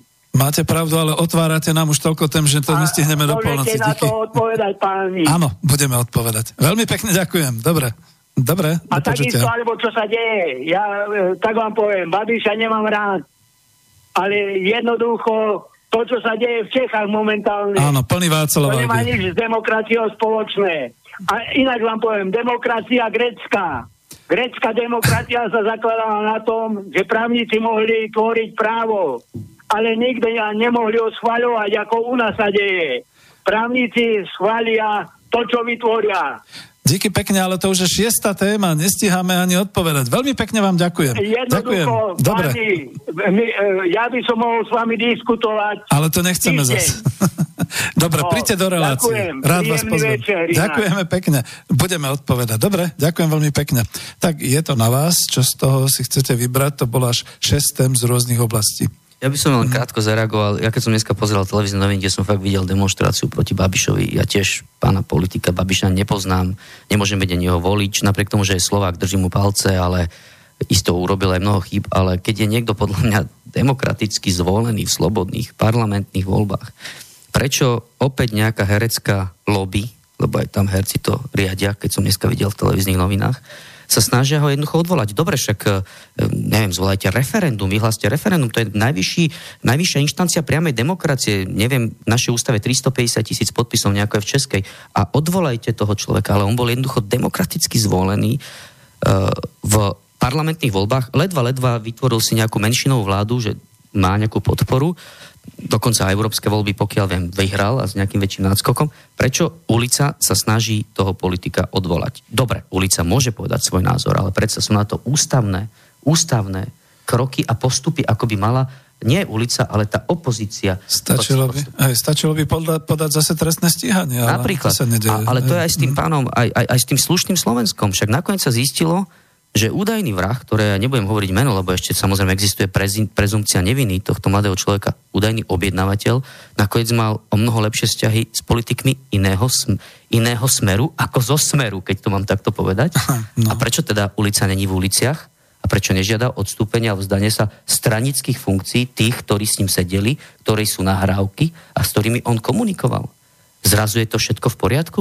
A toto je to, prečo mne neuveriteľne vadí a preto som sa rozhodol túto knižku podporiť. Ale však vy ste tí, ktorí to viete a môžete povedať... Samozrejme, samozrejme. A ja jednu vec chcem len poznamenať, pán posluchač v skutočnosti veľmi pekne hovoril, naozaj otvoril veľmi veľa tém, pretože vidno, že ho to jednoducho trápi, nad vecami rozmýšľa a kladie si tieto otázky. A v bežných e, prozhlase, televízii, v mainstreamových médiách, hociakom tlačenom médiu takmer žiadne odpovede na tieto otázky nenachádza či je natoľko zbehli v internete a ja neviem čo, že by si dokázal tieto veci dohľadať sám a to teda platí úplne o každom, lebo buď, to, buď na to niekto nemá dostatok času, má kopec iných starostí, alebo ho to ani až tak nezaujíma, jednoducho mechanicky príjma prísluchovo x informácií, ktoré sa mu sami núkajú. To je otázka na tú, na tú mediálnu, mediálnu sféru. E, a tá presiela, to prehlušenie toho mainstreamu je desivé. E, no, e, napokon tým sme začali, že Slobodný vysielač je jeden z mála, jedno z mála médií, ktoré majú ten trocha iný hlas a pochopiteľne, že oproti tej obrovskej trúbe, čo tu z tej druhej strany húči, tak toto je relatívne e, malý, malý tlampač. No ale podstatné je, že existuje, to je veľmi dôležité. Takisto ako, že, že existujú takéto knižky a že, existuje, že existujú ľudia, ktorí rozmýšľajú týmto spôsobom. Um, to, že na Slovensku, a teraz to vzťahnem naozaj iba na Slovensku, ale platí to všeobecne pre Strednú Európu takisto, e, e, je zvyknuté na to, na ten rozpor medzi tým, čo počuje z médií a to, čo sa rozpráva doma, tak to je celkom istá vec. Pretože v 20. storočí takmer každý režim toto produkoval. To znamená, e, bola doslova rozpojenie, rozdvojenie toho, čo sa hovorí oficiálne a čo sa môže povedať oficiálne a to, čo sa reálne rozpráva. A tuto vám do toho vložím, že áno, že to je vlastne tá naša pamäť stredoeurópska a tu s vami, pán Smolec, úplne súhlasím, že to bolo predsa do 89. Niečo iné bolo v novinách a niečo iné, e, ako sme si my hovorili e, doma a všeli kde inde. Ale Dobre, to môžeme, no? môžeme ísť ešte ďalej, pardon, len, len to chvíľu dokončím, ak môžem. Veď aj za Rakúsko-Horska, čo sme tu mali a, a ke, koľko bolo už slovenských novín vôbec, nie že nejako orientovaných, ale vôbec napísaných po slovensky za prvej republiky. Takisto tu bol, dajme tomu, určitý neželaný alebo určité neželané názorové prúdy. Počas vojny ani nehovoriac, potom za obdobie od e, 50. až do 80. rokov, to si ešte pamätáme živo a teraz to zrazu máme tu na znova. Chcel, chcel som tým povedať iba toľko, že v západnej Európe za tých posledných 100 rokov tam stojí ten istý panelák, pre, eh, panelák pardon, pa, panák pred tým Buckinghamským palácom v Londýne. Ten istý, pravdepodobne ich klonujú alebo čo, a nezmenil sa politický systém ani o jediný centimeter, teda ani o jednu stopu alebo palec, keď chcem mm. po U nás za posledných 100 rokov 6 režimov, 6 štátov a, a zrejme ešte by sme našli pološtáty a rôzne varianty ktoré, a režimy aj v rámci jedného štátu, ktoré, ktoré sa menili. Tým chcem iba povedať, že u nás ľudia žiaľ zvyknutí na tento rozpor medzi tým, čo sa oficiálne hovorí a to, čo sa naozaj myslí. My máme tu na vyvinutý obranný mechanizmus. To je, no, znie to trochu tragicky, ale je to naše určité záchranné koleso a to sa volá proste zdravý rozum. Ľudia jednoducho neuveria, všetkému, čo z médií počujú. Pravda Sme je, skúsení. že Hej. No. intenzita no. propagandy... Ale, ale nerobme si tiež ilúzie. Tie, tiež je to tak pol na pol. Polka mm. uverí, polka nie. Hej? E, na, e, štáty, ktoré sú zvyknuté alebo boli zvyknuté za posledných 100 rokov na tzv. slobodnú tlač, alebo aspoň zdanlivo slobodnú tlač, tento sebeobranný mechanizmus nemajú a podliehajú v o mnoho väčšej miere niekedy aj veľmi hlúpej propagande tu na predsa len dokážeme ešte zalapať posledné zvyšky zdravého rozumu. A dobre vieme, tak ako nás práve naše dejiny naučili, že už zajtra môže byť všetko úplne ináč. Hey, a tu máte asi oponenta. Ne, ne, ne, nepovedal by som, že by som bol oponentom, že nepodlieha uh, dosť výrazná časť spoločnosti. Či sa pozrieť na výsledky volieb, alebo neviem čo, tak jasne, že podlieha, hej, ale... Tomu mediálnemu tlaku toho ale po, uh, prepisovactva dej na tej nebude. súčasnosti, ale myslím si, že žiaľ podlieha, poviem úprimne podlieha. A teraz poviem aj taký iný argument, že nie len, že vyhrávajú tie politické subjekty, ktoré sú súčasťou tohto tzv.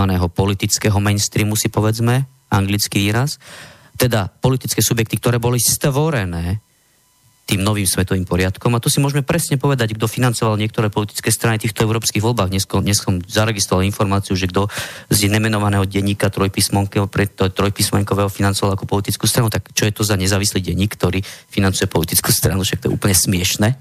Oh. Hej? Ale potom aj tí, ktorí volia práve tých populistov, tie nesystémové politické strany, sú podľa mňa tiež ovplyvnení tým, že počúvajú tieto informácie, ktoré sú jednoducho smerované z istého centra, podľa mňa spoza tej veľkej mláky. A cítia, že to není v poriadku, ale potom hlasujú možno spôsobom iba protisystémovým. To znamená, že aj títo ľudia podľa mňa sú tiež istým spôsobom ovplyvnení, napriek tomu, že dajú hlas možno z princípu, z odporu, z takého nejakého rezistencie tej druhej strane barikády, pritom si neuvedomujú, že komu dávajú hlas, alebo čo je vôbec za politický program, komu dávajú hlas. Čiže aj túto skupinu, ako ty si povedal, že však výsledky volieb napríklad Európsk, do Európskeho parlamentu sú jasné. Vyhrali, no, alebo euroskeptické strany získali, povedzme si to takto, aj v celej Európe, ale možno, že to je práve to, že uh, niektoré tí voliči boli len a priori proti. Čiže toto bola tá moja oponentúra, keď on vyjadril svoj názor, nie že by som s tým nesúhlasil, ale myslím si, že práve naopak oni dosahujú, dosahujú tento svoj dosť veľký úspech, že dokážu tie masy zmanipulovať a bohužiaľ Slovensko slovenský národ a Slovák, ktorý bol vždy bojovný a jednoducho sme taký národ, ktorý si stojíme za svojím, vieme si buchnúť do, do, do stola, to svojou rukou žiaľ sme ovplyvnení. A ešte posledná taká reflexia na tvoju na tvoju, Maroš, e, definíciu, že tej britskej demokracie, hej, áno, máš pravdu, tam ten systém je stabilný, ale zoberme si, čo sa deje teraz v rámci Brexitu, tak ja osobne to považujem za absolútny výsmech demokracie ako takej. Lebo v, jednoducho v referende, ako som už spomenul, to je najvyššia inštancia demokracie, ľudia rozhodnú, že chceme vystúpiť. Tí politici sa tu už dva roky hádajú, nevedia jednoducho v parlamente schváliť, čo je ich povinnosť, lebo sú platení tými, ktorí rozhodli to referende, aby vystúpili. Ja viem, sú tam rôzne ekonomické e, vzťahy, ja nie som ekonóm, ale chápem to, ale oni už dávno mali pripraviť scenár, ako vystúpiť. A čo je odpoveďou? No opäť to, že strana, ktorá hlási, vystúpme aj bez dohody, vyhrala tie európske voľby. Čiže ako by niekto povedal, niečo zhnité je v štáte Dánskom. Takže si myslím, že toto je problém, je to problém systému, ktorý tu bol nastolený tou, by som povedal, prehnanou globalizáciou, ktorá tu je a toto je odpoveď. Tu som ja ale chcel skôr vykresať iskierku nádeje, hej, že nie je to až také zlé, ako sa niekedy na prvý pohľad zdá. A dobre vieme, a to zas nemusíme chodiť pri veľmi do histórie, ako pružne niektorí ľudia dokážu spolupracovať s akýmkoľvek novým režimom, ktorý sa vyskytne a a aj do budúcnosti. Máš niekoho konkrétneho na, na mysli, ktorý Nie, sa stal poradcom najnovších vysokých činiteľov, či? Predebatíme to, dáme pesničku. Každý pozná aj vo svojom okolí množstvo mm. Ale dobre, to, to zase nie je nič negatívne. To je proste len realita a určitý, určitý spôsob tiež prežitia Dáme si páni pesničku, pretože naozaj už ideme vyše hodiny. Milí poslucháči, potom nám kľudne zavolajte a bude to pesnička, ktorá sa vám bude určite páčiť. Takže nech sa páči. Ahoj!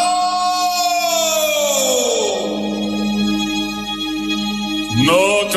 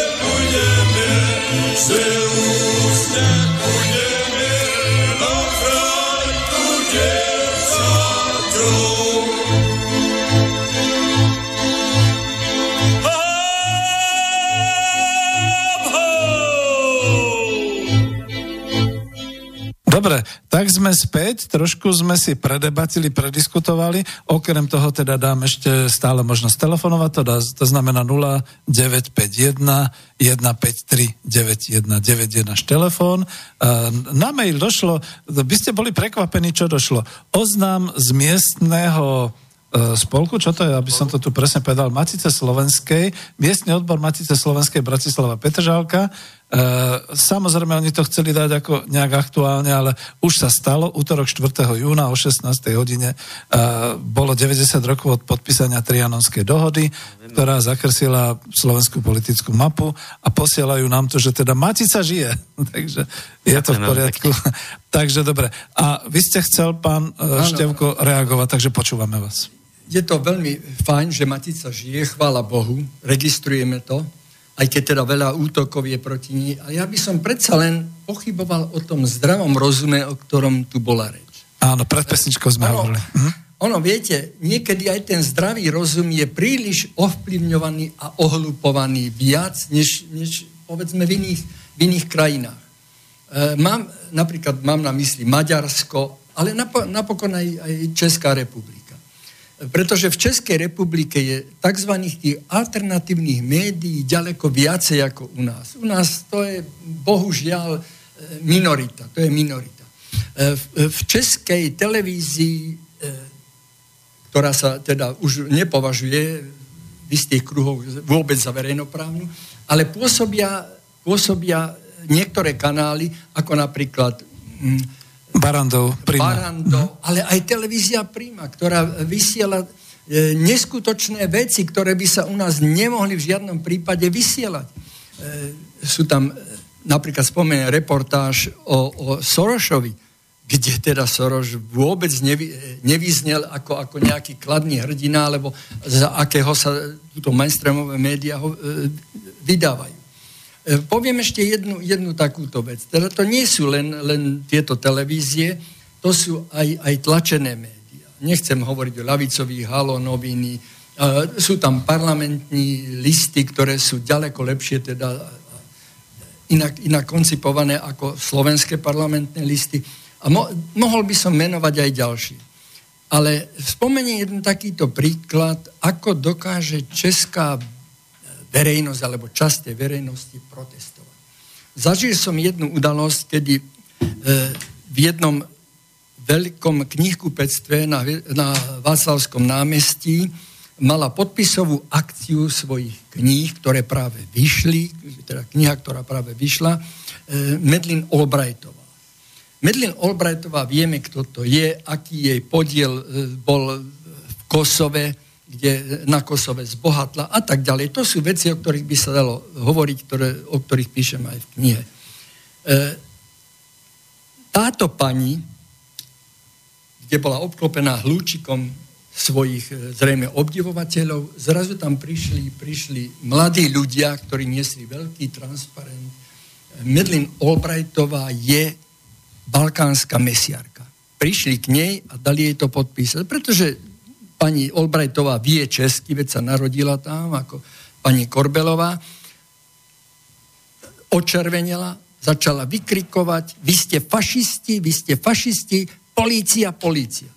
Polícia prišla a samozrejme týchto mladých ľudí odtiaľ jednoducho eh, odpratala, odpratala preč, ale bolo vidieť, že pani Olbrajtová už ten svoj úsmev, aký, za kým teda ako prišla, stratila. Mm. Chcem ti len povedať, že tam naozaj sú e, ľudia, ktorí dokážu si povedať svoje a neboja sa. E, z okolností medzi tými mladými bol, bol aj e, pán Dvožák, režisér, ktorý e, nakrutil veľmi zaujímavý film, volá sa Ukradnuté Kosovo.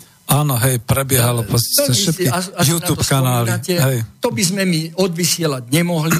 Česká televízia napokon to musela odvysielať na nátlak verejnosti a nie len na nátlak, ale jednoducho e, bolo to treba odvysielať. Veď nakrutili to na slovo vzatí profesionáli, ale s tou podmienkou, že musí tam byť debata, ktorá to vysvetlí. Už neviem, čo bolo na tom treba vysvetľovať, pretože to bol tak drastický e, dokument, autentický, natočený tam, čo sa vlastne stalo v tom Kosove, akým spôsobom teda utrpeli e, Srby, ktorí boli, tam bola genocída, však ono to, ono to v podstate pokračuje ďalej, genocída tých Srbov na území Kosova, Kosovskej Mitrovici a podobne. No, e, takže predsa len to bolo treba odvysielať. Toto by sa u nás napríklad nemohlo stať. Preto hovorím, že ten zdravý rozum asi je tak trošku v závoze. Alebo ak je, ak existuje hej, v takých minoritách, tak sa nedostane k slovu. A toto je ten náš problém. Mm, tak my tu máme slobodný vysielač, na slobodnom vysielači je no, množstvo webov a určite chce pán Smolec povedať aj svoje. No, máme tu aj Slovenské národné noviny, samozrejme, ktoré založil Ľudovič Túr, ktorý je tiež terčom týchto nevyberaných falošných útokov. A samozrejme terčom sme my Slovenské národné noviny. V podstate sme, sme periodikum týždenné, minoritné, ja sa ani za to nehambím, je to v poriadku, ale náklad je pre nás potešujúci, stúpa, stúpa aj sledovanosť webovej stránky, napriek tomu, že nemáme také zdroje na to, aby sme mali klasický portál. Ale napriek tomu sme ani neboli, že publikujeme ten iný názor, ale samozrejme založený na fakte a pravde.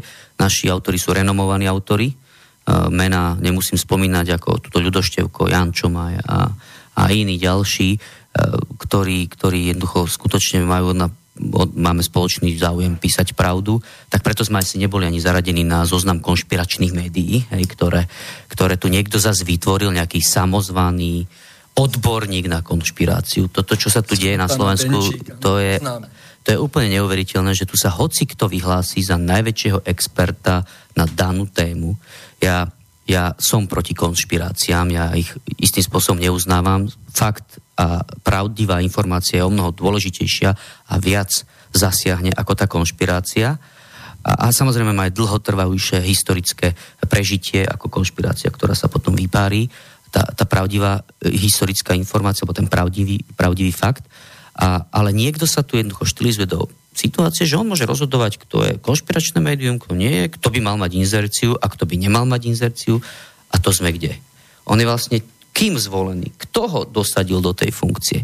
Prečo ten tretí sektor, ktoré, ktorý nikto nekontroluje, ktorý žiada, aby boli všetky štátne, pološtátne, verejnoprávne inštitúcie do poslednej nitky preverované, kam ide posledný cent, ako aj Matica Slovenská páni je preverovaná. Ani by ste nevedeli, ako po nás idú. Jednoducho, my musíme preukázať do posledného centu štátnu dotáciu, že sme nespravili nejakú chybu, čo sa nám vďaka Bohu darí, lebo skutočne tými prostriedkami nakladáme tak, ako nám to zákon ukladá. Ale oni, ktorí majú rovnaké zdroje, možno väčšie zdroje ako Matica Slovenska, sú nekontrolovaní nikým, odkiaľ tie zdroje získavajú a kam tie zdroje prúdia.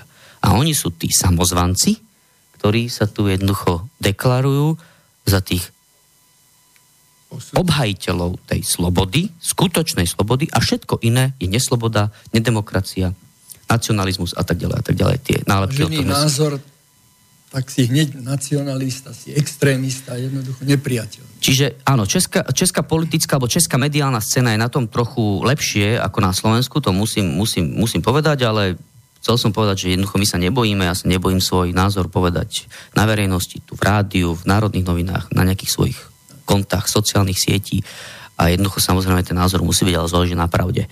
A toto chcem ešte trošku povedať, ak by som mohol jednu vec, že tí prepisovači dejín sú silní, vplyvní a tá presilovka mediálna ich voči, dajme tomu tým alternatívnym médiám, aj keď, prečo ich nazývame s alternatívnymi, sú to normálne klasické médiá, ktoré fungujú na svojom nejakej ekonomickej báze, na svojich nejakých abonentoch, čiže sú to klasické médiá, prečo alternatívne, že používajú iný, teda ponúkajú iný názor? Nie, sú to klasické médiá, akorát, že nemajú ten vplyv toho inzertného koláča, nemajú tie zdroje také ako tie iné médiá.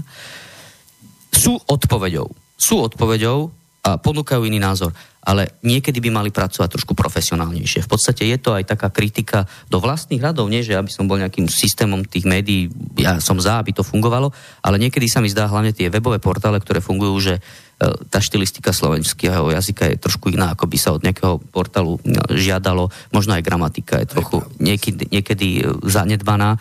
Samozrejme, tá práca s tou informáciou tiež niekedy pokrivkáva, ale ja, ja to chápem. Oni jednoducho nemajú zdroje na to, aby mohli mať 25-30 redaktorov, musia to robiť Všetci robia dobrovoľne. Na kolene, na mhm. kolene, ako sa hovorí, e, možno do, dokonca aj dobrovoľne. Vidím, že oni vyhlasujú dokonca zbierky na financovanie mm. svojich prevádzok redakčných, to znamená priame a, a režijné náklady musia byť pokryté e, dar, darmi e, čitateľov alebo abonentov, čiže je to o mnoho komplikovanejšie, ale keď chcú zvíťaziť, a je šanca, je šanca, aby ten vplyv, ako hovoril Mároš, bol ešte vplyvnejší a ten zdravý rozum, ako hovoril Ludo, zvíťazil, musia pracovať trošku profesionálnejšie. To je tak, tak, taký môj odkaz im a držím im palce a budem sa snažiť pomáhať, ak sa dá, ale trochu tej profesionality, aby sa dokázali vyrovnať tým žiaľ médiám, ktoré sa môžu zaradiť medzi tých prepisovateľov dejín. Ono to časom asi príde. Nech sa páči. Mhm. Tuto sú e, jasné dôvody tejto mediálnej kanonády a, a prevahy a Zás sa trošička vrátim k tomu, čo je v tej knižke a k tým ďalším mapkám, čo sú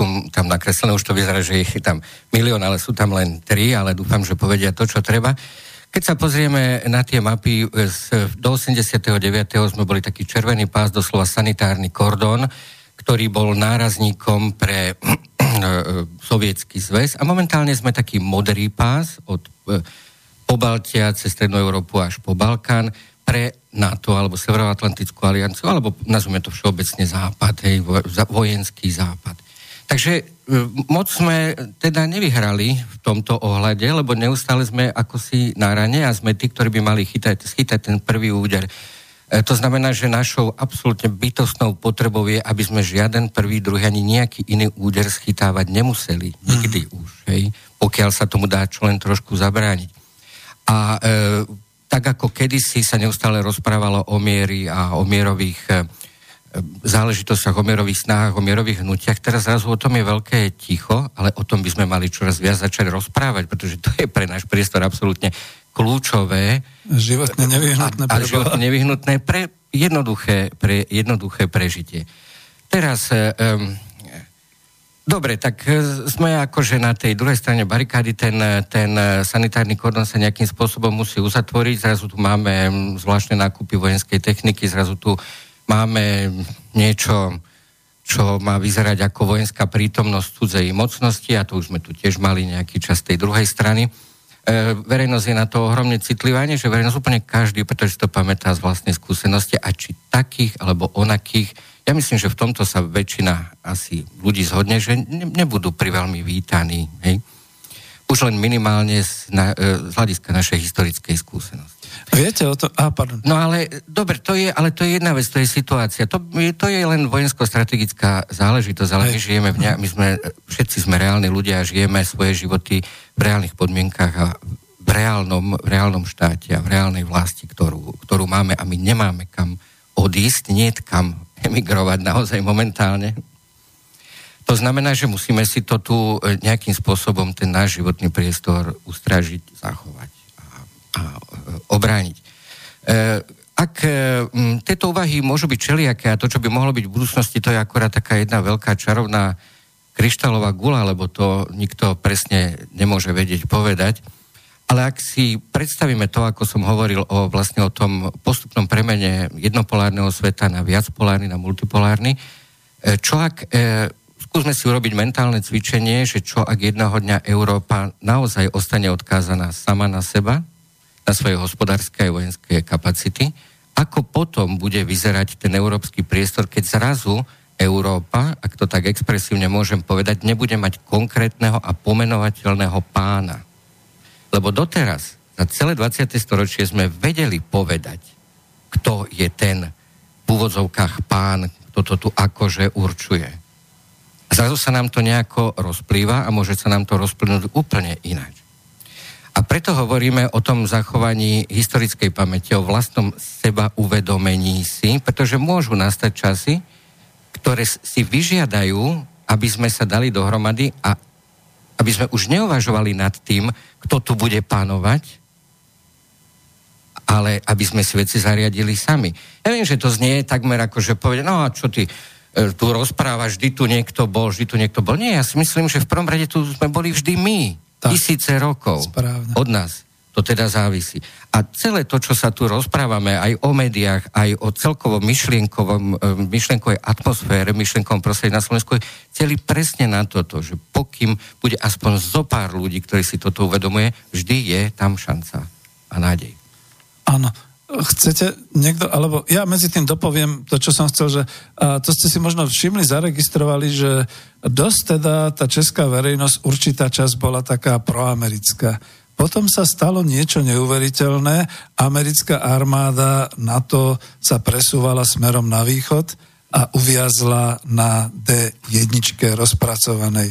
Je o tom toľko rôznych tých správ a podobných, ale zasa len v alternatívnych, že už sa celkom oficiálne hovorí, že tudy na to neprojde. To je ťok, ťokov, e, soutes, ťoková souteska alebo podobne. Čiže Češi to zobrali s tým svojským humorom, že vedia porážať aj veľké armády tým, že proste ich vysmejú. Dokonca Takže toto sa stalo. Babiš k tomu poznamenal, že koľko mali defektov, že ako tá technika nejak im tam hapruje. Aha, no možno za to je dneska ten Václavak plný. Veľké teda zápchy dopravné, a to povedal samotný Babiš samozrejme, že to hneď vyvoláva nejaké asociácie a hneď to niečo aj znamená.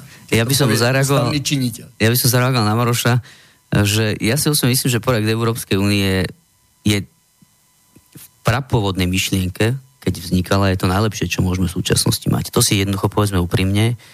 Uh, môžeme byť euroskeptickí, môžeme byť kritickí, ale myslím si, že Európska únia je pre Slovensko a pre slovenský národ prínosom.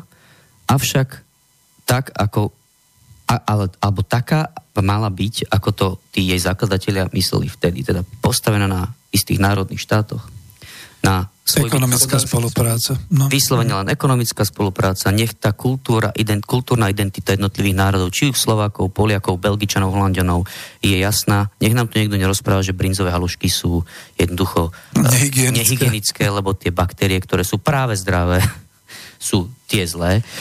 A toto preháňanie, tá globalizácia tej Európskej únie nie je ekonomická, čo by teda mala byť v poriadku, ale tá kultúrna, tá spoločenská, spôsobila to, čo tu je a vlastne ten euroskeptizmus, ktorý, ktorý vzniká. Ja si osobne myslím, že Európska únia je riešením, ale skutočne sa ten dom musí jednoducho prebudovať, prebudovať od základov a myslím si, že k tomu speje e, toto združenie. Na druhej strane môžem byť trošku, keď sa tak pozrieme do histórie, že všetky, všetky tie veľké ríše, ktoré poholcovali alebo ovládali mnoho národností, tú multikulturalizmus, tú multikulturálnu spoločnosť, mali isté trvanie, ale vždy jednoducho skončili od čas rímskej ríše až po tretiu ríšu a tak ďalej. To znamená otázka, že či Európska únia prežije. No prežije vtedy, keď jednoducho vsadí kartu, vsadí toho posledného žolika na tú národnú identitu, na to, čo je pre nás dôležité, to, čo je vlastne rozmanité. A pre tú Európsku úniu prínosom, že každý sme trochu iný, ale spoločne môžeme vytvoriť ten silný ekonomický ekonomický blok, možno vojensko-strategický a vtedy ja nebudeme hovoriť, kto je tu pánom, musíme mať pánom, nie, my budeme všetci pánmi, lebo vytvoríme ten systém, ktorý bude jednoducho spravodlivý. Nie, že Slováci jedia horšiu čokoládu ako Rakúšania a kameňom dohodím do Rakúska z Bratislavy. To je to choré, ktoré sa tu jednoducho musí zmeniť. To je len položil otázku, že naozaj dojde k tej reforme Európskej únie, tak ako si to naznačil? Áno. Chceme Európsku úniu, ale vino inú, inú, ako sa nám javila, javí doteraz, najmä momentálne. Ja som veľmi skeptický, a hovorím to vyslovene otvorene, že nebude to čas na reformu.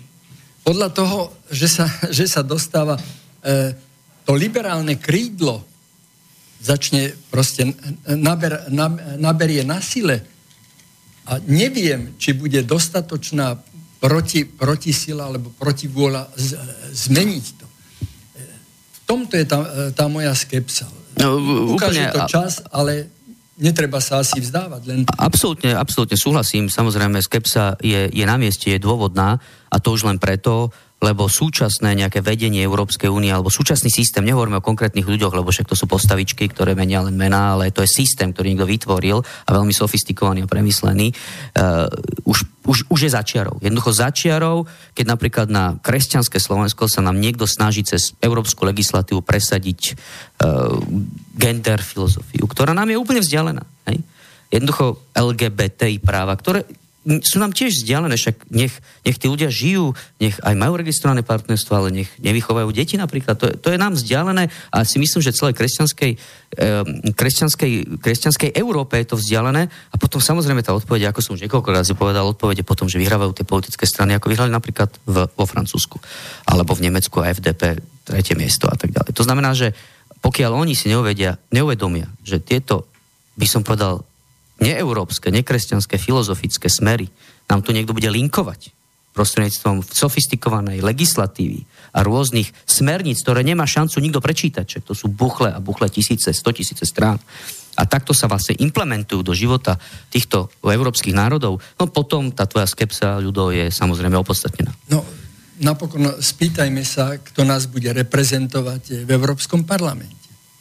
Veď to je, to je podstate liberálna skupina poslancov. Zoberte si ich jedného po druhom, bez toho, že by sme ich menovali. E, pani Beňová je liberálna poslankyňa. E, štyria e, z progresívneho Slovenska, no ja by som ich nazval vyslovene ultraliberálni. Takže, a to, to už je pomaly väčšina. Hej? Nechcem menovať aj ďalších. Jednoducho, je to tak, toto je realita, toto sa stalo a neverím, že títo ľudia budú robiť e, pre Slovensko niečo dobré. Tak ako nerobili dobre pre, pokiaľ ide o dvojaké potraviny. A v podstate nič sa, nič sa na tom nezmenilo. Nezmenilo. Ale myslím, si, myslím si, že nie, nie, myslím si, že sa to teraz rieši a myslím, že vďaka Slovenskej republike uh, alebo ministerstvu podhospodárstva sa táto téma otvorila, zase povedzme to úprimne, že sa to otvorila. Otvorila sa, ale sa to nedotiaľ lebo proces, vieš čo je problém, že Európska únia všetko rieši takto, že sa takto škrabeme cez druhú stranu hlavy a všetko neuveriteľne dlho trvá. Aj. Vlastne lídry európsky to tvrdia preto, lebo to je demokracia. Máme tu 27 štátov a každý sa musí vyjadriť a musíme, a potom samozrejme, že to dlho trvá, to je jasné. A potom preto problémy, ktoré sú otvorené a ktoré otvára aj Slovensko a vďačne, že ho otvára a je slovenský hlas počuť za z Európskej únie, to musíme povedať, že slovenský hlas je počuť, na čo som ja pyšný a hrdý, že niektoré naše správne e, národné záujmy alebo národné myšlienky sa aj riešia v rámci Európskej únie. Ale či už budú pozitívne vyriešené, alebo či sa to aj v tej legislatíve európskej premietne, neviem povedať. Verím, že hej, ale už, že ten slovenský hlas je počuť, to je tiež pozitívne. Na to, že sme taký maličký národ a máme len 14 poslancov, teda budeme mať 14, myslím, keď odíde e, Británia. No, ono ho počuť e, vďaka, vďaka V4. Pretože tá v, V4 predsa len je istá sila, aj názorová, názorová skupina štátov, e, ktorú nemožno jednoducho len tak nejako marginalizovať. Toto áno. Ale že by našich 13 poslancov ako takých e, e, nejaké zásadné veci riešilo, Neviem, neviem. Nepoznám, nepoznám také, také veci. No, tá menšina to... si ich vybrala, takže to je to, že tá menšina si ich vybrala, žiaľ Bohu, napriek demokratických voľbám. Ak, ak môžem, mám mhm. troška pocit, e, len nadviažem na, na kolegov, že tie neprehľadné mechanizmy rozhodovania čokoľvek v Európskej únii sú tam takto zavedené celkom náschval.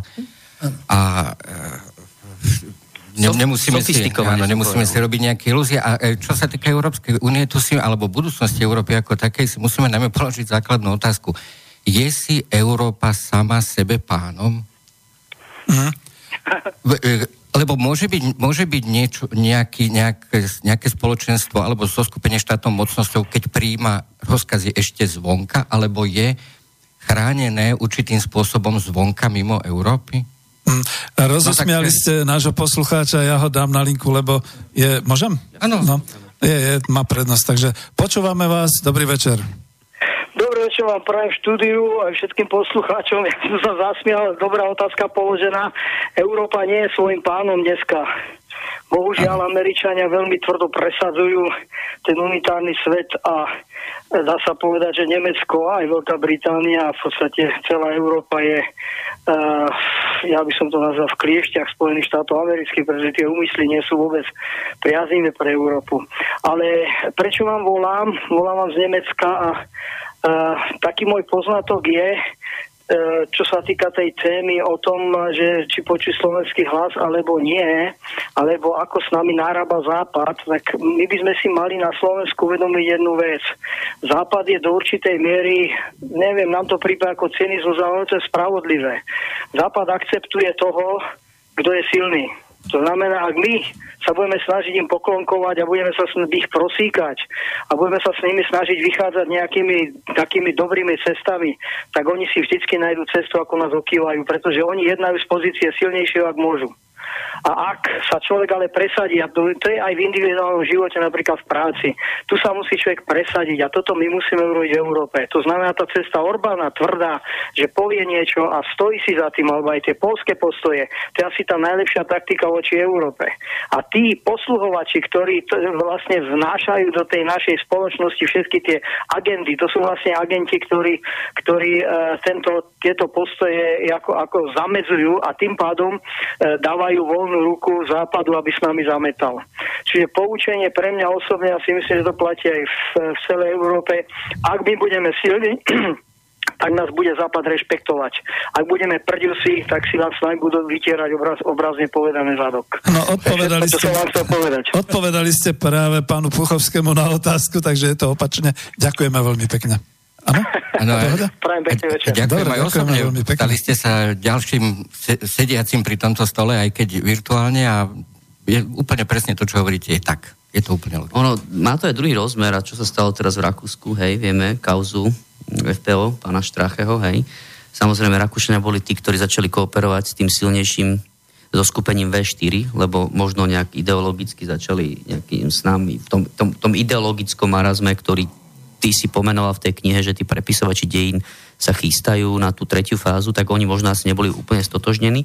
Áno, určite ten rakúsky politik spravil chybu, že vôbec diskutoval na tú tému, čo diskutoval, to bola jednoducho chyba, nemal to robiť, ale robil to pred dvoma rokmi, zrazu niekto tú nahrávku vyťahol.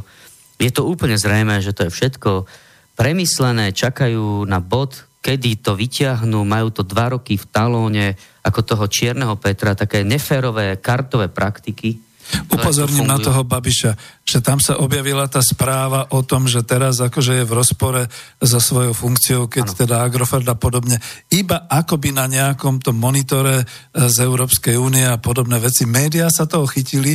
Odkiaľ sa to vlastne médiá mohli dozvedieť, keď to bola vládna správa z Bruselu na uh, stôl vlády Českej republiky. A, a už sú z toho protesty. Áno, ono to je presne o tom, že oni to vedia načasovať. Oni to vedia načasovať. Oni nehali toho Štracheho, ktorý spravil chybu, jasné. A, mo- a dobre, že odišiel. Myslím, že hneď sa vzdal funkcie, myslím, že to zobral chlapsky, potom padla vláda v poriadku, spravil chybu, ale vieme, že to bolo zinscenované, že to bolo v podstate ako keby agent provokatér a vieme, čo to funguje v spravodajských hrách. Hej.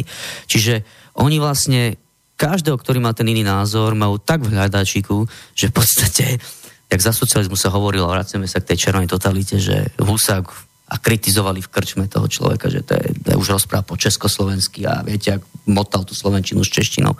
Pritom pre slovenský národ urobil veľa, hej, historicky to je zrejme, tak už keby, ako keby sme už si ani nemohli dovoliť povedať ten názor ani tej krčme, sa mi to začína takto zdať, lebo vás niekto nafilmuje, vy sa stanete nejakým funkcionárovi, aj zabudnete, že ste niekde v krčme niečo povedali a o 5, 6, 10 rokov to v tej vhodnej chvíle vyťahnu. Keby poslúchal, keby povedal, áno, gratulujem, tlieskam globalizácii Európskej únie, tak to nikto nevyťahne. Ale keď už začínal prezentovať inú politiku, ktorú mal ja, ja nemusím s ňou súhlasiť, len to hovorím ako príklad, aby ma teraz niekto nepovažil sa stotožňujem s politickou stranou, ktorú on prezentoval, nie, tak jednoducho to bolo na ňo vyťahnuté. Toto sa mi nepáči, tieto neforové praktiky. Mali to vyťahnuť vtedy, keď sa zostavovala vládna koalícia v Rakúsku. To by bolo fér. No, to je problém Rakúšanov, ale my máme tiež svoj problém. No. Naša politická konštelácia je taká, aká je. Prezidenta máme takého zatiaľ, aké, aký je. Je otázne, či budeme mať lepšie, lepšiu prezidentku. No, ja, ja som na pochybách. Jednoducho, eh, aká je situácia v Maďarsku, kde, kde je Orbán, silný politik a má za sebou väčšinu ľudí, a má za sebou aj prezidenta. U nás tá situácia je diametrálne odlišná. E, pán Kiska sa nestotožňoval s politikou e, V4, dokonca e, svojím spôsobom ju bojkotoval to bolo napokon aj to jedno z tých posledných zasadnutí, kde nešiel ani na obed, na spoločný obed, ale rýchle odišiel do Popradu, kde dal jasne najavo, že s politikou V4 nesúhlasí. Nuž, e, viete, a ako dopadli voľby, ako, ako to teda vyzerá, tá konštelácia politická, v ktorej sa nachádzame, nie je dobrá a nie je v prospech Slovenska a mám veľmi nepríjemný pocit, že nie je teda vôbec v prospech e, toho nášho zoskupenia V4, na ktorý zatiaľ sa spoliehame a vieme o tom, že má svoj hlas. Takže nevidím, nevidím to ako najlepšie. Budeme pokračovať, ale máme snať no. posledný telefón, takže nech sa páči, počúvame vás. No, dobrý večer, Igor ešte raz z. Ináč by som nevolal, ale volám ako ten pán kvôli tomu, že volal ten pán z Nemecka.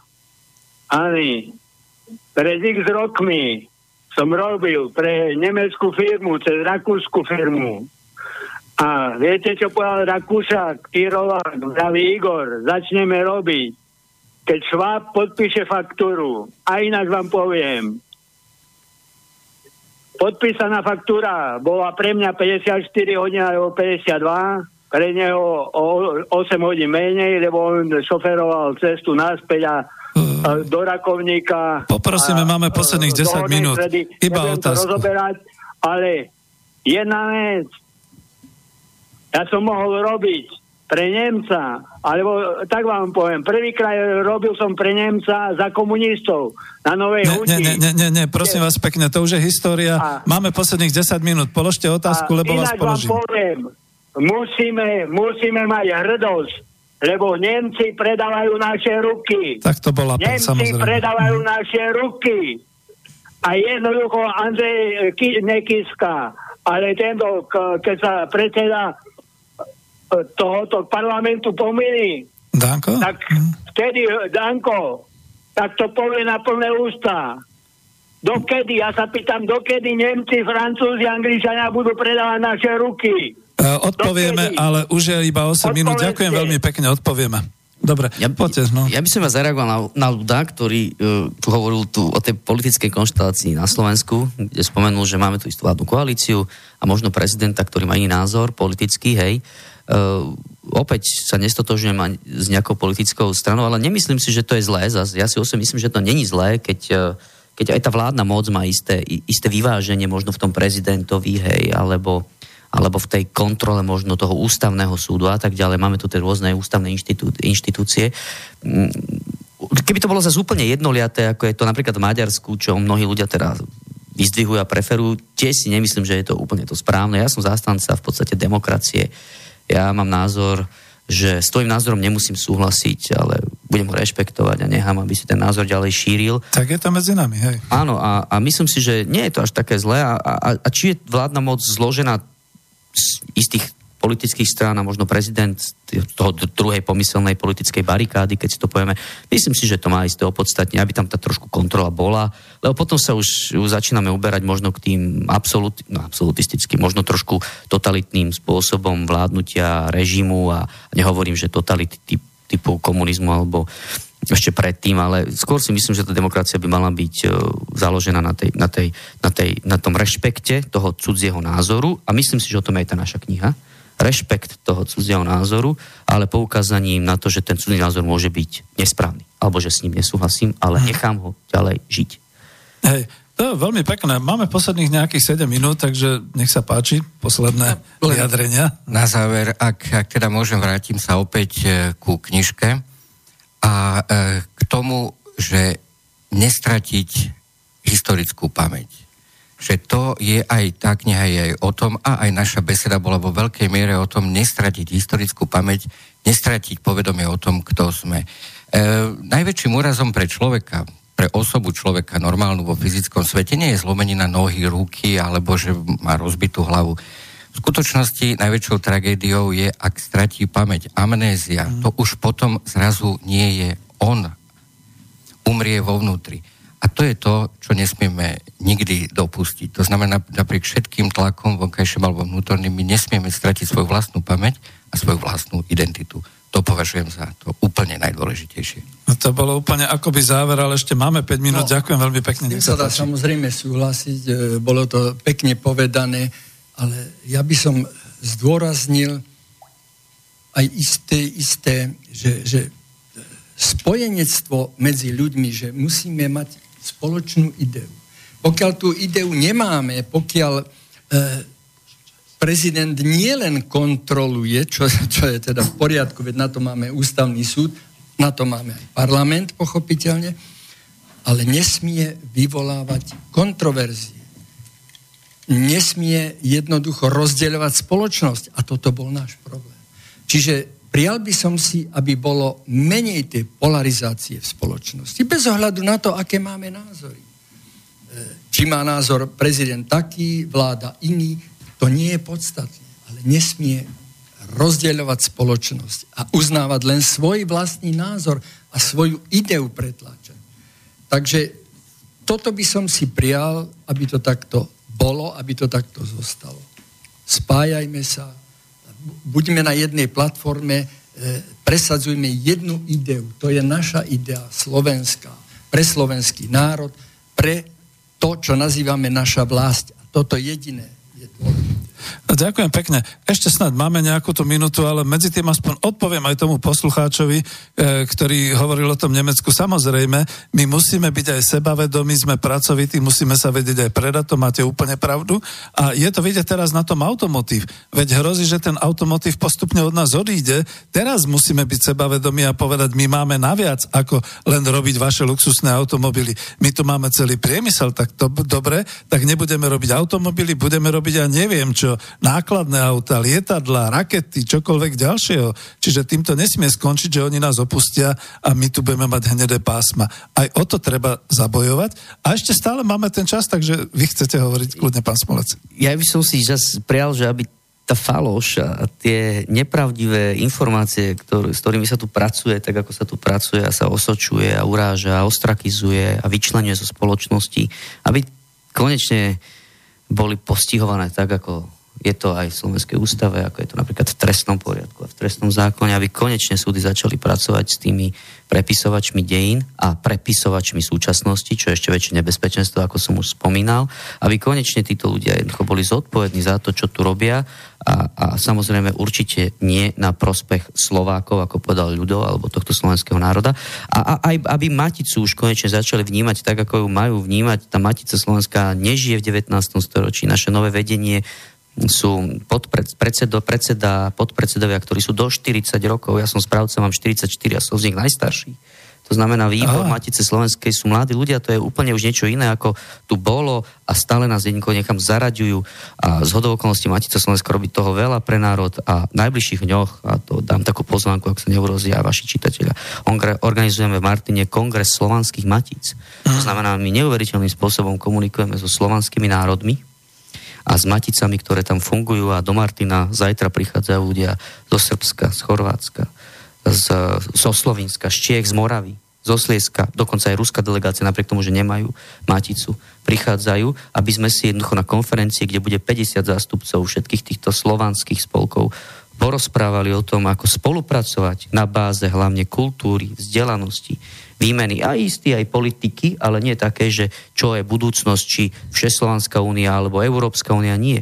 Na báze kultúrnej spolupráce, ako si povedal ty, nájsť tú spoločnú myšlienku a to slovanstvo podľa mňa je tiež odpoveďou aj pre budúcnosť. A nie aj náhodou Ludovič Štúr to už napísal vo svojej knihe Slovanstvo a svet budúcnosti. A keď som to povedal na odhalovaní pomníku Ľudovita Štúra, národného pamätníku v Štúrove pred troma týždňami, začiatkom mája, tak hneď denní gen ma nazval, že asi tu chcem, aby nás Rusko ovládalo. Tak toto je to, čo chcem, aby bolo konečne postihované. Áno, no a to vidíte, to by sme už mali tému na ďalšiu hodinu. E, milí páni, e, ešte než sa rozlučíme, ja len uvedem pre všetkých poslucháčov zo celého sveta. Kniha sa volá Prepisovači dejín. Autorov ste tu mali, pán Ľudovič Števko sa vám prihováral, pán Maroš Puchovský sa vám prihováral, Roman Michalko nemohol, ale má tu dve také veľké kapitoly o Ukrajine, Marek Mahút tu píše, je to celkovo 18 kapitol na 116 stranách plus veľmi mohutná, masívna farebná príloha fotografií, čo si cenili ľudia už aj na tej knihe Vojna v tieni Majdanu a aby to bolo také prekvapivé a zároveň také trošku, uh, ako ekonom poviem, túto knihu môžete si objednať v obchode Slobodného vysielača Banska Bystrica, keď si kliknete a budete ju tam mať a samozrejme distribúciu zabezpečí Slobodný vysielač Banska Bystrica. Ja som už úplne na konci, takže veľmi pekne vám všetkým ďakujem, aj vám poslucháčom a stretneme sa snad niekedy pri ďalšej knihe. Ďakujem pekne a do počutia. Do počutia. Ďakujeme, do počutia. Táto relácia vznikla za podpory dobrovoľných príspevkov našich poslucháčov. I ty sa k ním môžeš pridať. Viac informácií nájdeš na www.slobodnyvysielac.sk Ďakujeme.